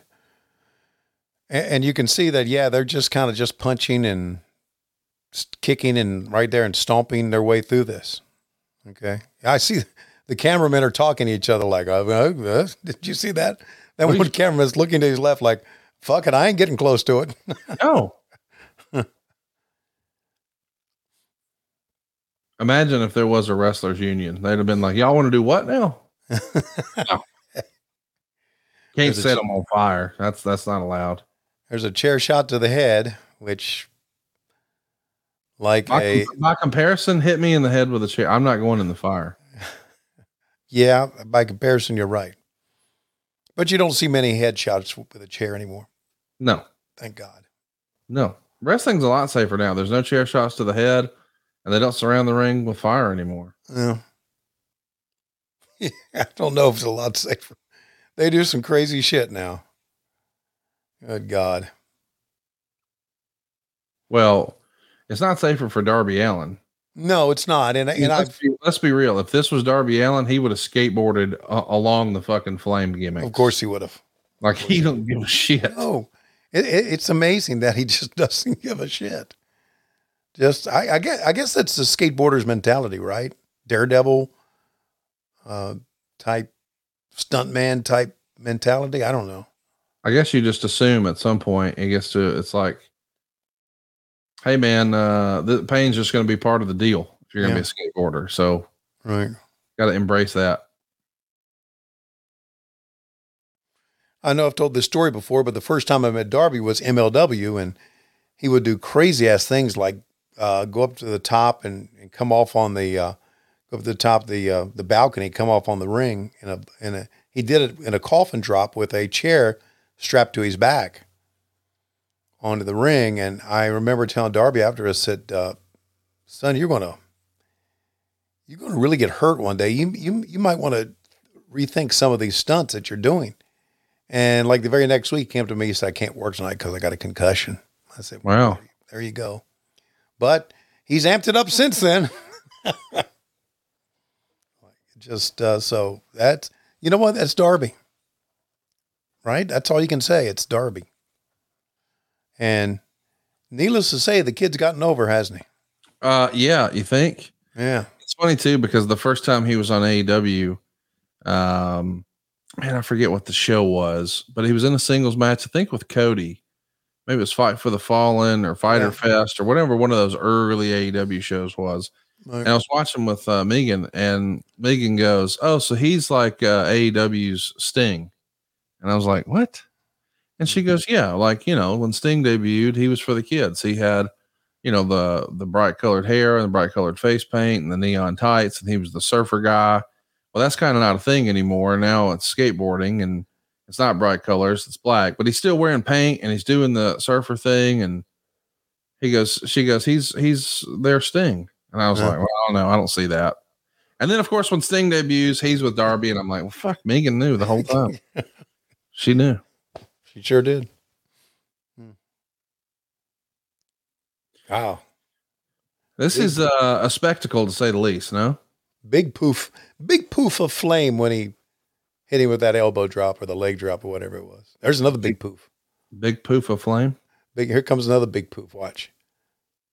Poof. Hey, so uh, y- are you gonna now that you've seen this? Are you gonna advocate to Tony? You're gonna tell QT? No. You gonna let Pat Buck know winning an Inferno match? No. I think it could work if y'all did an outdoor venue. It probably could work. Uh, it knowing that there's one bit in Japan is probably something Kenny Omega would think about doing. Oh, that one was a disaster. You don't want to do that. Yeah, I don't want to do that one. Oh, that one that that one in uh, Japan was Real bad, real bad, real bad. somebody get What burned. they did, Tony, is they wrapped the ropes in cloth Oh, that had been soaked in gasoline. And it sucks all the oxygen up and created so much smoke. The guys had to just like belly crawl and they were like trying to see who could get out of there first because it was that dangerous. Wow. Sabu was in it, Sheik was in it, I think Tarzan Goto was in it. Oh my God. Yeah. And don't forget now, the reason we're doing this, this whole Inferno match, is because The Undertaker thought that his whole family died in a fire. Right. And so now he's fighting his brother, well, half brother. They share a mother that Paul Bearer has referred to as a two bit whore Mm. on WWE television Yikes. uh, because he used to bang Undertaker's mom. Hmm. And he let one soak, and now Kane is here. I'm sorry. Use that vernacular again. He let one He, soak. uh, yeah, Kane, Kane's dad, Paul Uh-huh. Bear, let it soak in Undertaker's mom. let it soak. Okay. Let it soak. Gotcha. It's like let it snow, kind of. But it's let it soak. Let it soak. Right. I think let it snow and we wouldn't have a cane. Man, Undertaker went almost too far. Did you see that? Yeah. And he's kind of rolling back the other way a little bit. Did you ever hear about the time Undertaker did his entrance in his jacket and and and he mistimed his walk and the flame came up and set him and his jacket on fire on the stage? Is it uh, on the network somewhere? No. They But you it can, you can throw it in your Google machine. Mhm. Look at this. I would not want to be climbing these ropes with those No. flames on me. Want to climb it quickly, Glenn. Mr. Jacobs. Oh no, I ain't doing that. I ain't doing that spot. No, let me get my feet up. I don't want anything to do with this. God, my, that's got to be just. It's got to be like. Wrestling on top of a grill. Yeah, there you go. I mean, like I, I'm gonna stick to mortgages. I love. Look at the smoke over there. Yeah, I see it. Fire. That's smoke from the smoldering boots. Is what that? There you go. Get up there. I'll just What a visual. poof. That's pretty cool visual too. Dude, it is a crazy visual. Uh huh. And here's what's even crazier. They didn't just do this one time, they did another one of these. Oh, so Like, uh, what? I don't want to do the first one. I damn sure ain't doing the second one. hmm. I'm tempting fate now. oh, over the top. Now, that's uh oh, That's probably the safest place to be there. say there's Brisco. Uh huh. Paul Bear doing? How's he gonna get back in? I have no idea. Kane is down the outside, and and wait, Kane ready? is headed. It looks like Kane's headed to the house. Kane is headed back to the locker room. The Undertaker still. Look at Undertaker kicking out. Look at this. Every time the Undertaker moves to the ropes. Oh God. Leon. They're gonna wrestle each other a month after this. Vader versus Kane in a mask versus mask match. Mm-hmm. And this is the era where JR would talk about how fat and out of shape uh, Vader is on commentary. Wow. All right, here we go. Let's watch.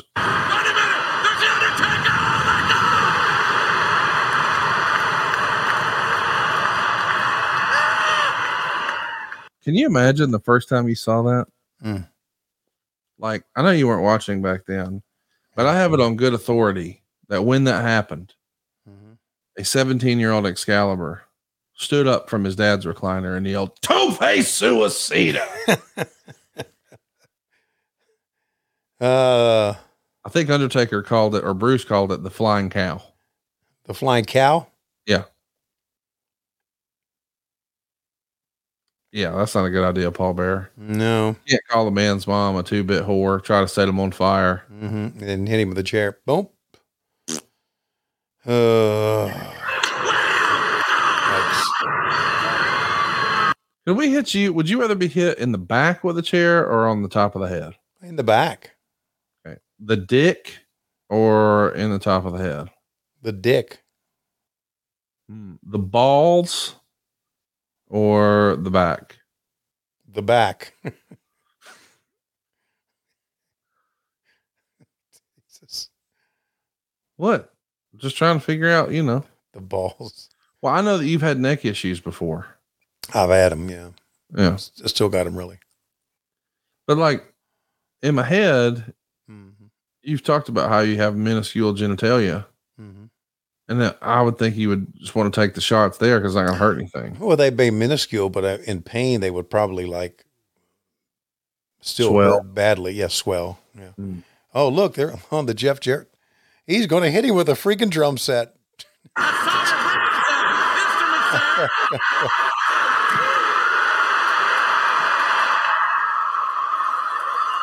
What song is that? Got a mic stand. Look at the Pepsi logo behind him, the sign. You can see in the reflection the flames are still dancing around the ring Huh. because we're not done. See, they're getting this was all a distraction. What we just saw with Undertaker and Paul Bearer was all done to get attention on them and away from the ring. And that allows Kane to set up his big stunt here. By the way, Paul Bearer should have came out of that drum bleeding. Yeah. Well, There he you did. go. There you go. I'm just saying, like it wasn't coming down nearly as fast as you would have wanted it. No, yeah. Boy, he was such a good Oh, guy yeah. in real life. He's selling it. Such a great guy in real life. Well, here we go. We're going to see uh, something that should probably have a police report affiliated with it. Here we go. For Kane to pay the price. Kane back up now with that steel chair. Undertaker catches it his hand. Kane back in the fire. Kane's on fire. Kane is on fire. Kane is on fire. He's burning. Put him out. Put him out. He's burning an Undertaker hell.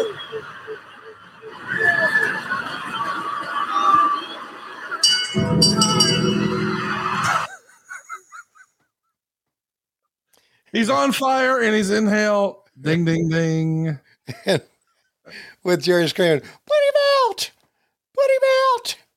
And on that note, Tony, I think we need to take a break. I'll let you call the time. Okay, he's walking back in the ring as I've got it right now. We'll uh, take a break at uh, 206.30, which comes up in 10 seconds. In five, four, three, two, one, pause. All right, so we're paused here at two hours, six minutes, and 31 seconds. And we're pausing right here to tell you that there's a better way to get that skin, that hair off your junk than burning it like Kane just did.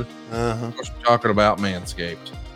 And listen, we're talking a lot about Paul Bearer and how you, he used to uh, knock the bottom out of Undertaker's mom. I wonder if if he was still with us, if Kane would be sending him a Father's Day gift. Friends, family, and loved ones. I bet you haven't purchased a Father's Day gift yet, have you? Not to fear. The leaders in below the waist grooming are here. Of course, I'm talking about our friends at Manscaped. They're saving the day yet again with the total package for the father figure in your life this year. It's time to upgrade his game from waist to face with this exclusive offer. Have him join the 8 million men worldwide who trust Manscaped and get 20% off plus free shipping with the code WHW at manscaped.com. Let's start with the ultimate Father's Day MVP, the Performance Package 4.0, which I have it on good authority is what Paul Bearer used to call his unit when he was diddling the Undertaker's mom. Now, inside the package, you'll find the Lawnmower 4.0 trimmer. It's got an LED light on it, so you can see in those dark places that the Undertaker's mom probably tried to take Paul Bearer. You got the brand new Weed Whacker 2.0, the ear and nose hair trimmer. I have it on good authority that Tony Schiavone uses that every week before he does his on cameras on AEW. The Crop Preserver Ball Deodor is responsible and perhaps single handedly responsible for changing the course of Tony Schiavone's life. You see, when he worked at Starbucks, he had stinky balls. He found out about Manscaped. They started endorsing our show here. He get, did one wipe with the Crop Preserver, and a Jacksonville phone number appeared on his phone. His life was never the same. The Crop Reviver toner could have saved Eric Bischoff's job with Vince McMahon. The first time that Eric used the toilet at Titan offices, Vince could hear with his supersonic bionic billionaire hearing Eric Bischoff's old saggy balls hitting the toilet water whenever he'd take a plop. That was it. Had he got the toner in time, Easy E would still be writing TV. Don't let this happen to you. Pick up the Performance Package 4.0. The Performance Boxer briefs are awesome. I know Tony Schiavone wears them whenever he's out there busting Excalibur's balls. And JR carries his weed vape in his travel bag with a free gift from right here at Manscaped. It's the Shed travel bag It's a home run. JR's got it everywhere he goes. By the way, the Manscaped Beard Hedger Pro Kit has changed the game for fathers around the world.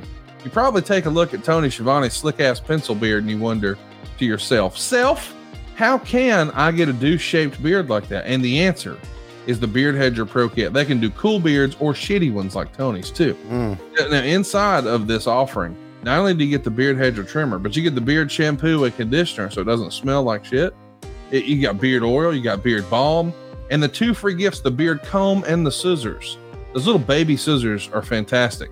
Now, Tony uses little baby scissors to get them off his little wheat wheat, but I use them to keep it off my lips. Now, we all know that dads love their comfort. So if he's already got his grooming routine dialed in, hook him up with the Manscaped 2.0 boxers. Without a doubt, the best boxer a man could ever have. Whether he's mowing the lawn, whether he's taking out the trash, whether he's golfing in the sun, whether he's wrestling in an inferno match with the guy who is a result of Paul Bearer banging your mom. These moisture wicking boxers will breathe without breaking a sweat, even if the goddamn ring's on fire.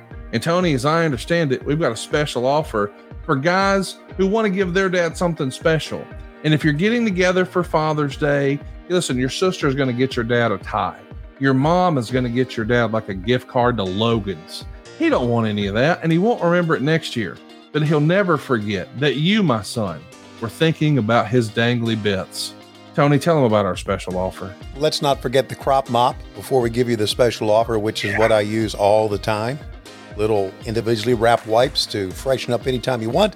I just got an order of three packets of them in the other day. So you can get 20% off and free shipping with the code WHW at manscaped.com. That's 20% off with free shipping at manscaped.com and use code WHW. Make this Father's Day one he won't forget, as Conrad said, with Manscaped. Let's do it. Let's get back to the program here. We just set a motherfucker on fire on pay per view in two hours and six minutes, 30 seconds.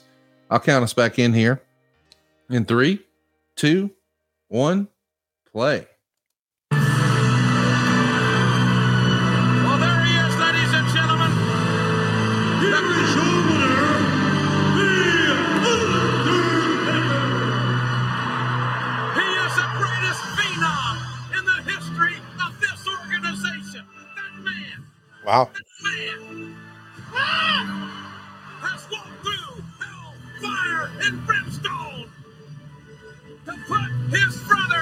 His place. But will it be once and for all? Wow.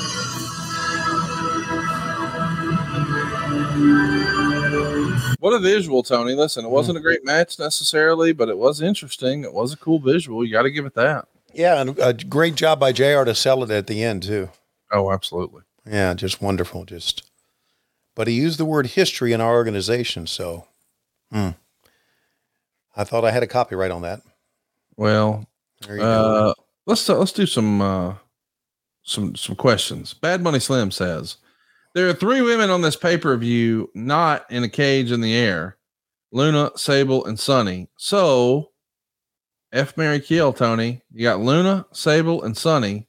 Go ahead, give it to us. Okay. Uh, F, um, Sonny, Mm. M, Sable, Mm. K, Luna. Okay, okay. Matthew Podcast Network says if you were backstage at WWE Unforgiven 98, uh would would have you would have you to go there during okay, I guess he's asking would you go down and eat s'mores with the fire? That's actually an interesting question because we saw Lawler on camera holding up the dog, uh the wieners, if you will, and uh some marshmallows. You think that would have been a cool way to sell it if he would have actually made the approach and actually done that? Well, they couldn't have made it any more sillier than it was. Right. Why not? Uh, Den Michael says, Hey, who would you like to throw in the fire during that Inferno match? Is there a motherfucker in wrestling you'd like to set on fire besides Disco Inferno? Uh, no, not besides him. He's the one that needs to needs to get burned. Uh, Adam Arpin says, If Dude Love was in WCW in 98, would he have been a better choice to end Goldberg's streak? I don't think so. Adam Leeson says, if Tony if Tony had stayed with the WWF, does he think he would have fit in well with the Attitude Era? Yes, I do. Because most people who know me know that I have an attitude. Oh, for sure, all the Yeah. time. Uh, Christopher Hewitt says, if Tony had no choice but to be reincarnated as a toilet, this is already the best question. Would he prefer Andre, Vader, Big Show, Yokozuna, or Kamala to evacuate their bowels onto him for a colonoscopy prep while they were watching the Inferno match? Wow, Christopher Christopher, Hewitt, you are a sick motherfucker, and I love you. Thank you for listening to our show. Yeah. So, uh, who do you want to take a shit on you, Tony? Oh God, I don't know. Big show, I guess. Well, gonna be here a while. Uh, Brad Stanton says, Tony, did you ever meet Luna? What'd you think of her character? Never. I don't remember meeting her. Maybe Uh, I'm so- wrong. Was, was she ever in WCW? No. Wait, no, she was, yeah, for, for Hiccup. Let me see. She was there for just like a minute. Yeah. Then I remember. I, I know I went and introduced myself to her, and there was nothing that really stood out as far as just another another lady. Yeah, 97. She was there very briefly Okay. against Medusa. I remember that now. Uh, I love the phrasing here from our pal Justin. Tony, Yep. where are you at on setting motherfuckers on fire? I'm against it. Lee, uh, listen, uh, every now and again, we have some folks help us pick some questions, and Derek picked one that made me laugh Mm-hmm. because the timing just would not work. Mm-hmm. And I want you to have whatever kind of answer you want. Okay. Lee says, Okay. How many women have you had sex with in the industry, and what are their names, and how many times?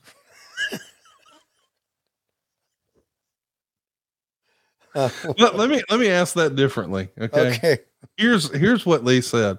Okay. Hey Tony, do you want to get divorced and have evidence of everything you've ever done wrong? I know you got in wrestling when you were already married, but if you don't mind, for the sake of your fucking slapdick podcast, could you tell us all the people that you cheated on your wife with and how many times? Uh, But specifically the ones where you were on the totem pole at work and you were also risking not just your marriage, but your career. I'll hang up and listen.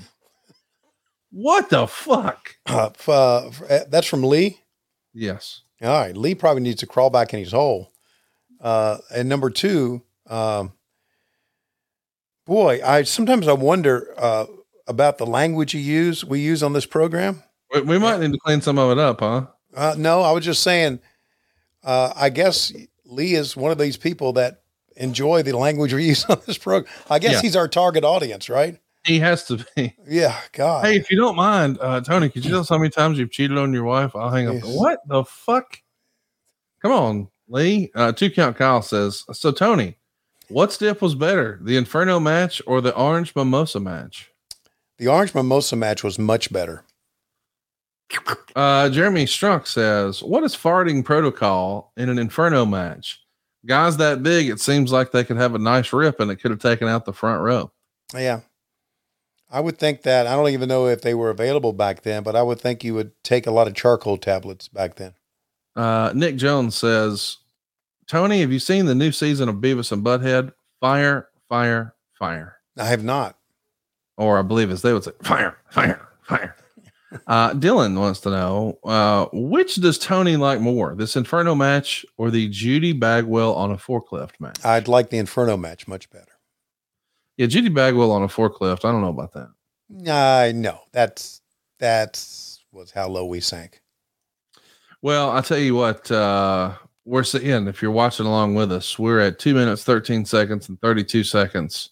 I'll, so I'll get, let me try it again. Two hours, 13 minutes, and 38, 39, 40. This is Dude Love and a heel Dude Love.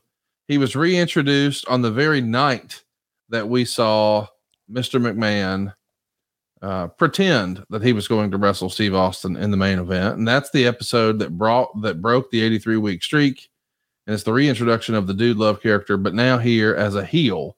So Cactus Jack bouncing around, being goofy, to little to no reaction. They're gonna have a good match and somehow an even better match a month later on pay per view. Tony, let's get to a stopping point here. You call it where to stop it. We'll take our last break and then we'll go home free with this last main event. Here's our last break. We go to uh, two hours, 14 minutes, and 30 seconds to 1430. It comes up in five, four, three, two, one, pause. And we're taking this time out to tell you about our friends at Factor. Listen, it's the spring season and everybody is looking for quick and easy meals so you can get outside and enjoy this better weather. You need something sort of on the go. Well, this is the way to go, man. Maybe you're too busy to cook this May, getting ready for June. I, I want to encourage you to try Factor. I've absolutely loved it. I've been using it for months now. I'm skipping the trips to the grocery store. I'm also skipping the chopping, the prepping, and the cleaning up too. What you're going to enjoy are Factor's fresh, never frozen meals that are ready in just two minutes. All you got to do is heat them and enjoy. That's it. And then get back outside and enjoy and soak up some of that warmer weather. Maybe you're looking for uh, a little beach body opportunity. How about the calorie conscious options? They got calorie smart meals that are 550 calories or less per serving. Maybe you're looking for that extra boost of energy.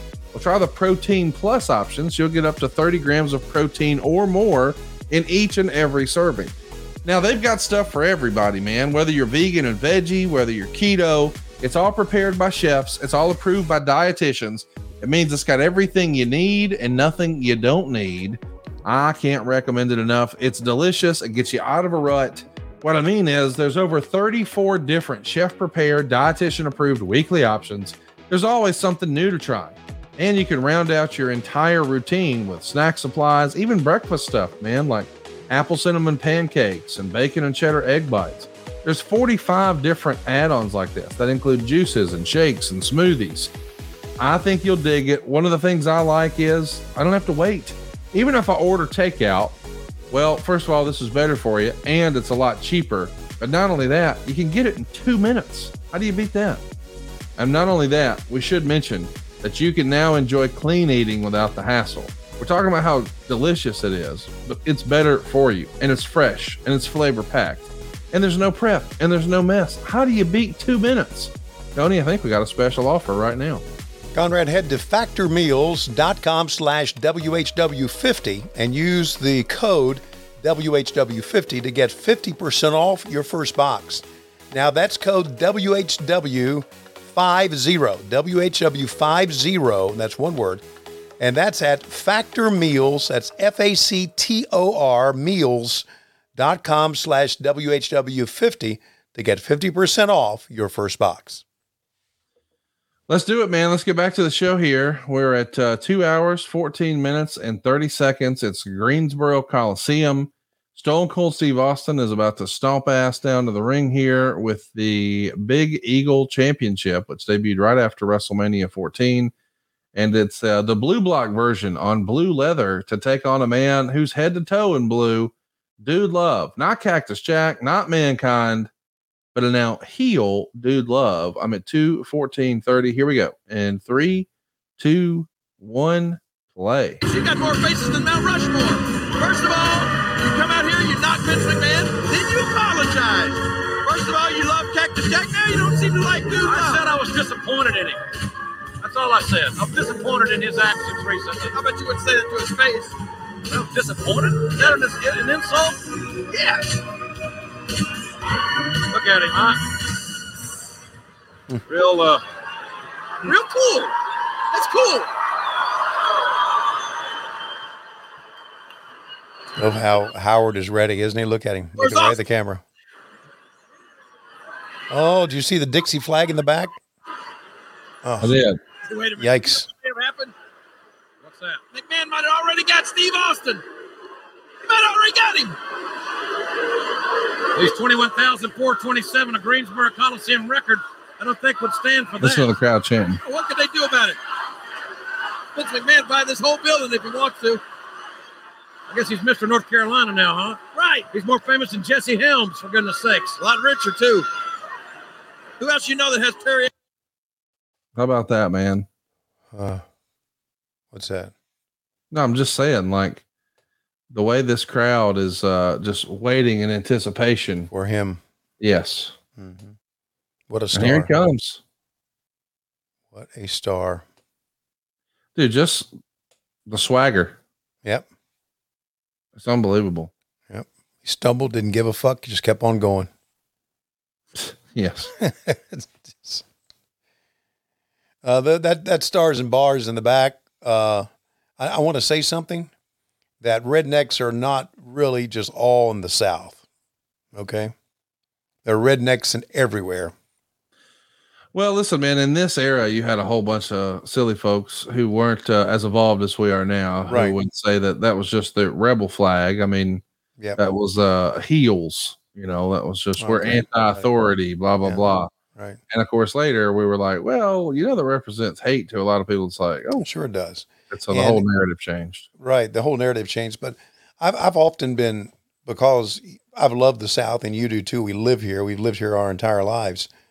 I've often been very pissed off about people who say the, how, the South is the only place full of hate and rednecks. And that's not the No. case. No, That is not the case. There's a lot of great people in the South. So I, I, I take it, I really, and that's some of the things that, that turn me off about Hollywood movies when the, they try to, make us look like yokel idiots. That's right. but anyway, so much for that. And here we go. And uh, how long was it after this that Stone Cold got hurt? You know, that. You mean when um Owen Hart dumped him on his head? Yeah, right. The prior August, he's wrestling here with a broken neck. Oh, he is. Oh, wow. Yeah. He's moving quite well with somebody with a broken neck. Well, I mean, listen, it's bad, but it's not so bad he can't work yet. That happens about 18 months after this at Survivor Series. He can't go anymore. So they hit that motherfucker with a car, which we've established. If you're bald and have a goatee in wrestling, they want to hit you with a car, whether you're Goldberg or you're Austin. Like, let that be a, a lesson to you. If you're, if you're bald and have a goatee and they want to book you in a scene with a car, Yeah. you will get hit. Huh. Why they why do they keep showing the the the bellboy here?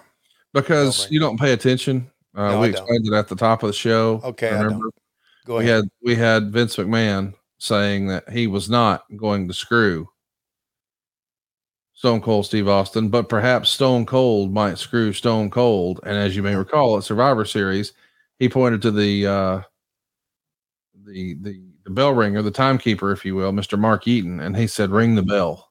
Oh, got you. So the idea is at any given point when it looks like so for instance, there is a concern, I suppose, Uh-huh. that if uh Mick Foley were to apply any sort of submission move to Stone Cold Steve Austin, they could simply ring the bell and say, All right, dude loves the champ.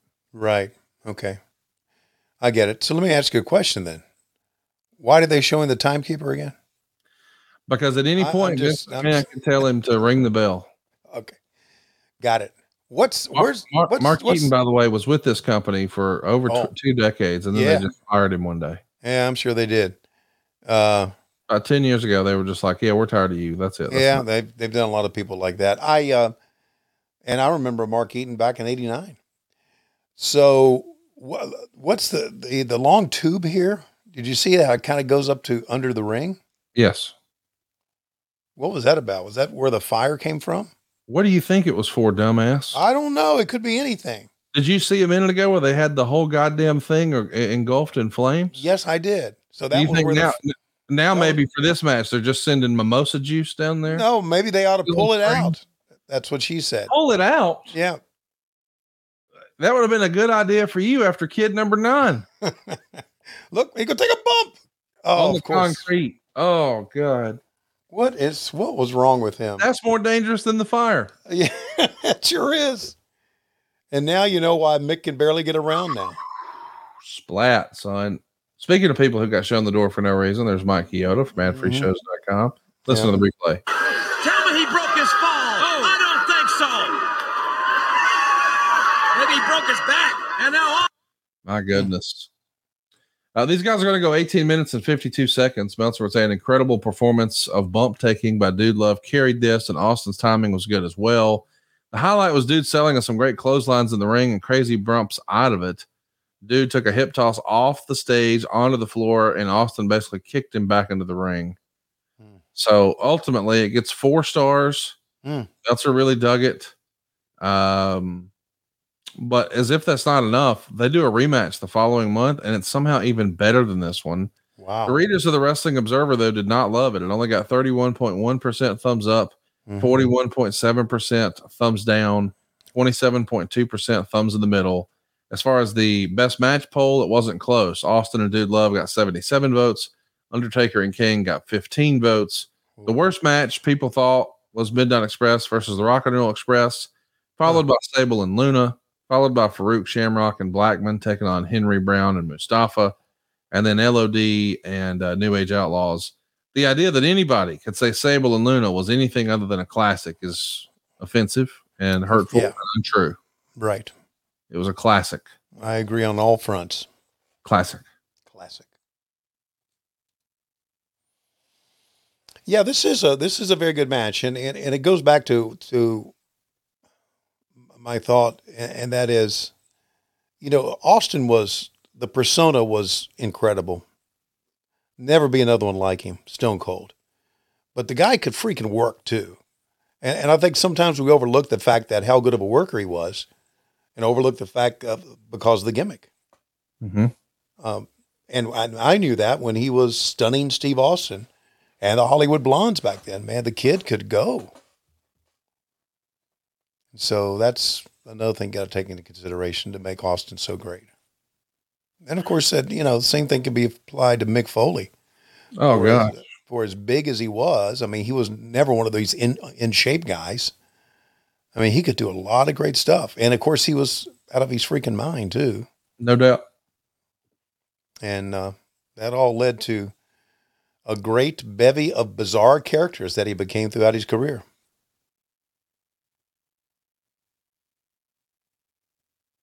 Just we should we should talk about uh where you think Foley ranks oh, wow. like on the all-time list. of workers, performers. yeah, just as far as in-ring performers, personas in the business, just participants in the wrestling industry. Like, I have to admit, even before uh, I started working with him on the podcast, I sort of came around and, and thought, you know, a lot of people should have him on their Mount Rushmore. Like, Hmm. the dude was the funniest commissioner. right. He did fine at color commentary. Uh huh. He was a good GM. He was a great. He wrote great books. Now he does great podcasts. He does incredible one man shows. Right. He pulled off uh, a, a baby face, you know, boyhood dream character that most people would have thought never had a chance. And dude, love.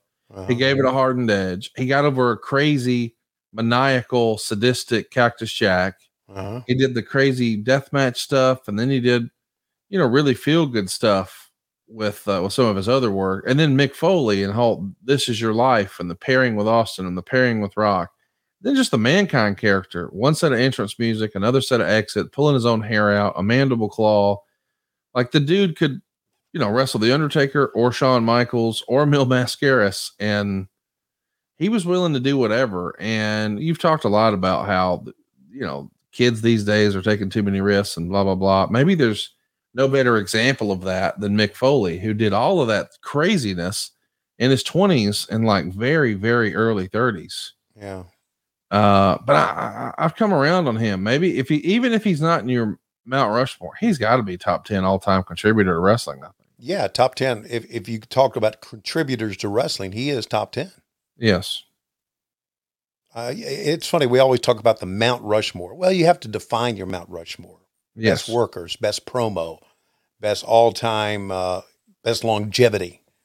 Um, I, it's just, it's very, very hard to do that. Uh, and now we see Mr. McMahon coming out, which, and he just walked out very, very calmly. Yep, just like he did with uh, uh uh, at Survivor Series. See, he's taking his seat. He he nodded to the timekeeper. Yep. And the timekeeper, Mark Eaton, he's got that hammer in hand, ready to ring that bell because this is a submission move. Yeah. Just like we teased. By the way, since we're talking about wrestling, I feel like we should at least acknowledge that last night Mm-hmm.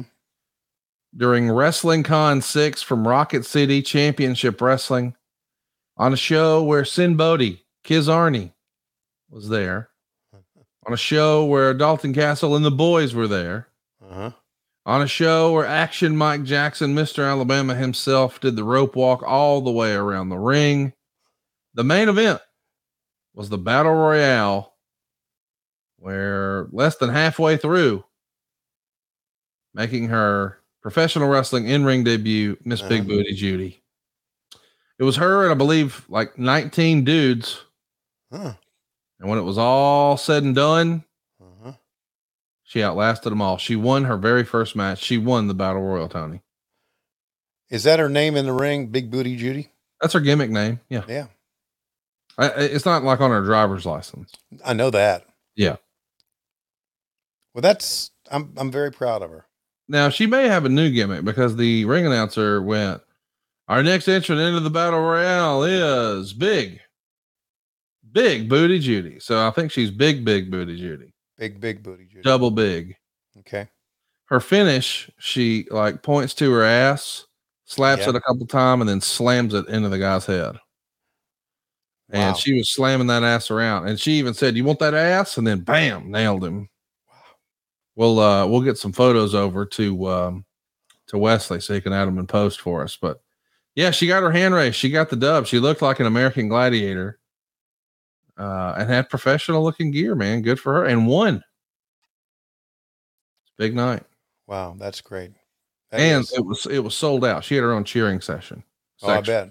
Yeah. I was trying to get some uh, Judy chants going, and Clint from Hershey was trying to be helpful, but those CrossFit fucks who were there to help cheer her on, they didn't know what the fuck we were doing. Yeah. It's like, come on, guys, get with it.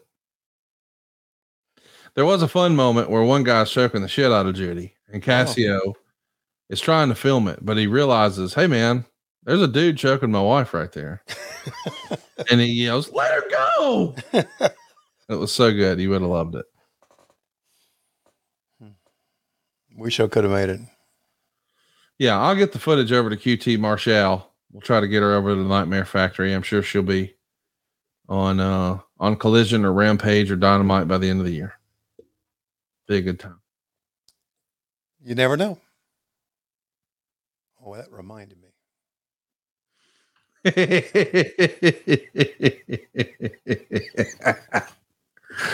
I can see the wheels turning, and I, I know it's not a, in a good way. You're like, oh fuck, I forgot I got a blah blah blah. yes. Shit.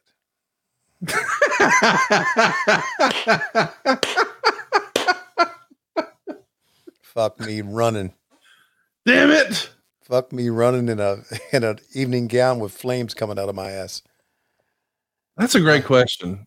Would you rather be in an evening gown match or an inferno match? Uh, an evening gown match. I ain't I ain't fucking with no fire. I ain't fucking with no fire. A new t-shirt available now at lowestrules.com. Of course, we're kidding. But uh, hey, it is Memorial Day weekend this weekend. Please don't go fucking around with no fire. Please don't. We would like, if you're listening to this program, we sure would appreciate if you could come back with all your fingers. Yes. And as I understand it, some of you rednecks up in uh, Craigsville, West Virginia, y'all used to shoot bottle rockets out of your toes. Is that right? Do I have that I right? never spent that much time in Craigsville, West Virginia, but in Craigsville, Virginia, where I'm from, Bottle Rock, uh, we did a lot of crazy shit. You ever shoot one out of a guy's beehole? No, no. You know, uh, old Steve O, he used to shoot uh, fireworks out of his beehole. Well, Steve O's pretty, as we know, out of his freaking mind. Yes. Was at least. I guess he's cleaned up a little bit, right? Yeah, of course. But he did some of the craziest shit ever on when Jackass first came out. Remember that one time where he took a a fish hook, big fish hook, and put it in his jaw? I, I do not, but that Oh. sounds like something he would do. Good God. Hey, I wanted to ask you, um, what is your routine in Vegas? Like, you and I have been fortunate enough to hang out in Vegas a few times, and Oh, I'm just brother. wondering, like, this weekend, Okay. you're so you're going to cruise out there. Tuesday night, as Tuesday night. people are listening to this, you were there last night, All right. and and you're you're going to hang out and get into some shenanigans. What what does your Tuesday night before TV on Wednesday night in Las Vegas look like? Going straight to bed. Okay. Now on Wednesday you're going to work, And but then on Thursday you're going to have a free day. no, I'm uh, Wednesday night. I'm flying back home on the red eye. Oh, okay. So you'll be home Thursday to hang out with Biggity Bug. Yes, and my granddaughter Lizzie has her high school graduation on Thursday. Oh, that's exciting. Yeah, so that's why I'm flying back, and I'm not flying back in till Sunday morning to Las Vegas. Okay, well, so you'll be home Thursday night, Friday night, and Saturday night. Right. Wow. So what are y'all going to do Memorial Day weekend at the Schiavone household? Uh, probably nothing. Okay. Uh, and then I then I but when I fly back to Las Vegas on Sunday morning, I will stay in Las Vegas Monday, and then Tuesday fly to San Diego because we got a uh, a show in San Diego the following Wednesday. Hey, hypothetically. Oh fuck! Oh, Oh, he hit that was bad. The meat of the legs. on the corner of the steps. Yep. Real bad. Worst bruises ever, I'm sure. Oh my god! He, He's crawling away. Show a replay. Why are we not showing a replay of that? Oh, I have no idea. Between the the top getting thrown off the stage. Yeah. I almost said tossed off the stage, but that means something different. Yeah. Hmm. Oh, oh, Dude. He is the original Darby Allin. yes, yes. Ah. I'm I'm- I'm surprised he didn't get lacerated. Yeah, you feel like it Oh, would here have we go. punctured. Here we go. What dude? Oh, oh, he broke his fall. My butt.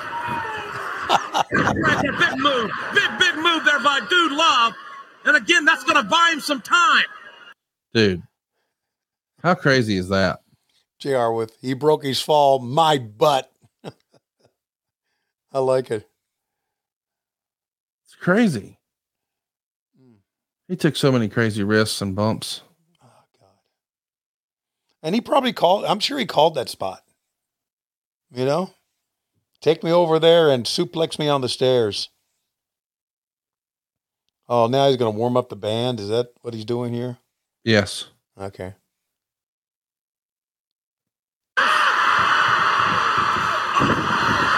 See what he would do, because you know the the story of the Dude Love character Ref bump.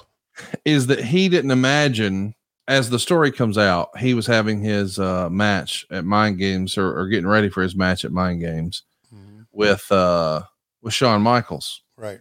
and Shawn really enjoyed working with him and his style, this crazy madman, blah blah blah, violent, yada yada yada. And so Shawn asks, "Hey, is this the way you always envisioned your character, your your wrestling career?" And he goes, "No, actually, Shawn, I thought I would be you." Right. And Bruce overhears this and hears that when he was a kid, he used to get a video camera and cut promos and stuff and have fun acting like he was a character named Dude Love. And so now he would have some stuff that's gimmick named, like that was normally the mandible claw when mankind did it. Right. But when Dude Love does it, you're going to love this. It's called the love handle. and when he's tuning up the band in the corner, like Shawn Michaels would, Uh-huh. of course, you can look at him and think, well, he's probably not going to be able to execute a super kick as well as Shawn Michaels. Shawn called his sweet chin music. All right. Mick called his sweet shin music. and he would kick the guy in the shin. And years later, Orange Cassidy would rip it off. Uh, Not really, because Orange Cassidy's doing it to be funny. And it's great. But I'm saying uh, Mick Foley kicks you in the shin and then DDTs you. right. like you know to set up much like the whole uh, Austin Stunner thing where you kick them. So take a look at what we're going to see here. Dude Love has the chair. Yeah. Lordy. Oh man, I paused it accidentally.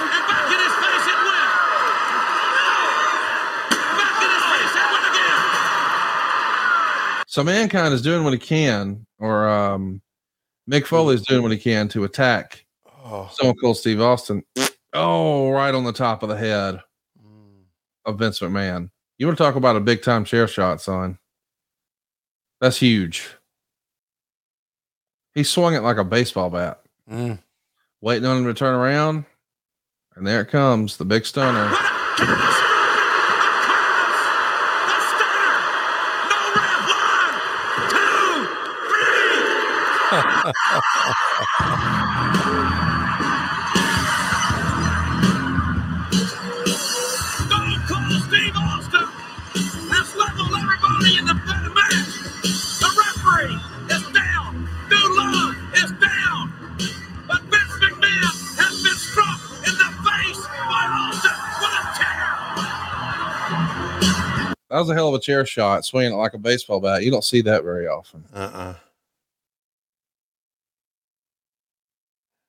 Funny, I don't know if you saw it. Bischoff is predictable. Was I saw that. I'm thinking, oh God, there's always got to be someone who just hates the other side for no freaking reason. We got him too. So uh, now there was no referee to count here. Hmm. So there's more to this story, right? Yeah, I mean the deal is they weren't really caught up on that too much. There, it's all story. This is the the Russo era. Uh, Meltzer would say, even though there was no ref, Austin's music simply played to signify the end of the stage play. They spent what appeared to be 15 minutes loading the unconscious McMahon, who appeared on television the next night, not even selling an injury, to end the television show. But the announcement made as to the finish was that Austin was disqualified for hitting a WWF official four stars. So, you know, they're playing the music because listen, he's victorious in the fight, but he didn't win the match because you can't hit a WWF official. You can't hit the referees. You can't hit the owner. You can't hit the boss. But he's selling like he's dead. I mean, and I guess that's the way you're supposed to sell it. That's the way you're going to be. I mean, if uh if Britt Baker ever took mercy on you, Yeah, put over your dude love, that's the way you'd be selling after, just dead. just dead. Yeah. Well, good What do you show. think, man? Good you saw good you show. saw an evening gown match. Yep. You saw the Midnight Express that you didn't know existed against the Rock and Roll Express in the Greensboro Coliseum. and you saw Dude Love. Saw some crazy stunts. Double J Singh. Saw a guy get set on fucking fire. Yep. And uh, you told us that Darby Allin, here's a spoiler, is going to win the world title Mm. this weekend on pay per view. Yeah, I guess I let the cat out of the bag on that one, didn't I? You did. You know, I hope I hope uh, Tony doesn't go into a tailspin and have to change the finish now. Yeah. Probably not. I'm just going to bet the farm and blame you if it doesn't go my way. You know, Please blame me. Here's the swing again. it's a hell of a crack. Was it intentional? Yeah. Oh, what do you think? He may have been swinging at Dude Love. Oh, come on, give me a break. Man. I think when I think uh it was the really the top of the chair, which is really the solid part of the chair. That's not where you want to get hit with the shit. No, no, no, no, not at all. I'd prefer the center if I could. Yeah. Maybe, maybe not at all. You know, as a rule of thumb, Right. I don't like when people come into the uh, mortgage company there and they come around my desk and they whack me over the head with a chair. Like that's less than ideal. Yeah, I'd love to see that. Well, you never would. It would require you to show up. Uh, And you Yeah, don't show up for Big Booty Judy's in ring debut or my Mhm. wedding. I'll just show up for a chair shot. Yeah. Well, I'm a busy man. I got a I got a I got a dog that limps around and I got to stay with him. And a wife that limps around. Well, boy, stay with her too. We're going to be limping around next week. We're going to be talking about June 4th, 1988, kicking it old school from 35 years ago. Dusty Rhodes has returned. Barry Windham is the new U.S. champ. It's the second clash in four days, and uh, Arn and Tully are in the main event. All that and more next week here on WHW Monday. Fite Plus is the ultimate digital platform for live sports and entertainment, and they're now offering a free seven day trial at tryfite.com. Fite Plus is packed with a premium live event schedule, over a thousand hours of live action every year, and a library of more than 4,000 hours on demand, plus exclusive content you can't get anywhere else. Fite is a great partner of ours. They support us, so let's support them. Give that free seven day trial a shot, and you'll be a member for life. That's tryfite.com. T R Y F I T E.com.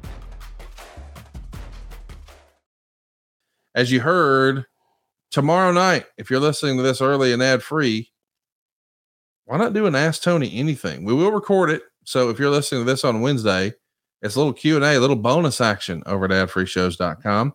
By the way, if your business targets men 25 to 54 years old, there's no better place to advertise than right here with us on what happened when. You've heard some of the same ads from the same companies over and over and over. Want to know why? Because it really works. Yep. Go right now to advertise with WHW.com. That's advertise with WHW.com. And keep up with us on social. It's at WHW Monday on Twitter and Facebook, at WHW Podcast on Instagram. And I'd love to have your like, your subscription. Hey, turn on the notifications bell for our YouTube. It's WHW on YouTube.com. And be sure to check out LoisRules.com. We've got all your favorite swag and merch over there, including the Andre Hog Meat Money shirt, the old school Schiavone shirt. How about the tape ruler shirt? We used to do tape roller routines on here all the time, and then Tony got tired of having fun and turning his lights on or not turning off his headsets or running his dog's head into the deal. Who knows? Uh, that'll do it for us this week, Tony. Right now, it looks like it's about that time. Yeah, standing in the ring, ladies and gentlemen, is Conrad Thompson awaiting his next match. And as Conrad stands in the ring, coming down to the ring is his opponent. It's Big Booty Judy. And she's going to hit him with her ass bump. I guess that's what she thought. But no, wait a minute. Coming from behind, wielding a chair, it is my dog Bug. And he hits him in the head with the chair and knocks his ass out. And that's what you get for screwing around with my dog, you Alabama son bitch. We're desperately out of time. See you next week on What Happened When. We come to you Wednesdays on Westwood One, but Mondays we come to you exclusively and ad free on Patreon, patreon.com forward slash WHW Monday. And of course, ad free shows.com. Bite him in the ass, Bug. Bite him in the ass.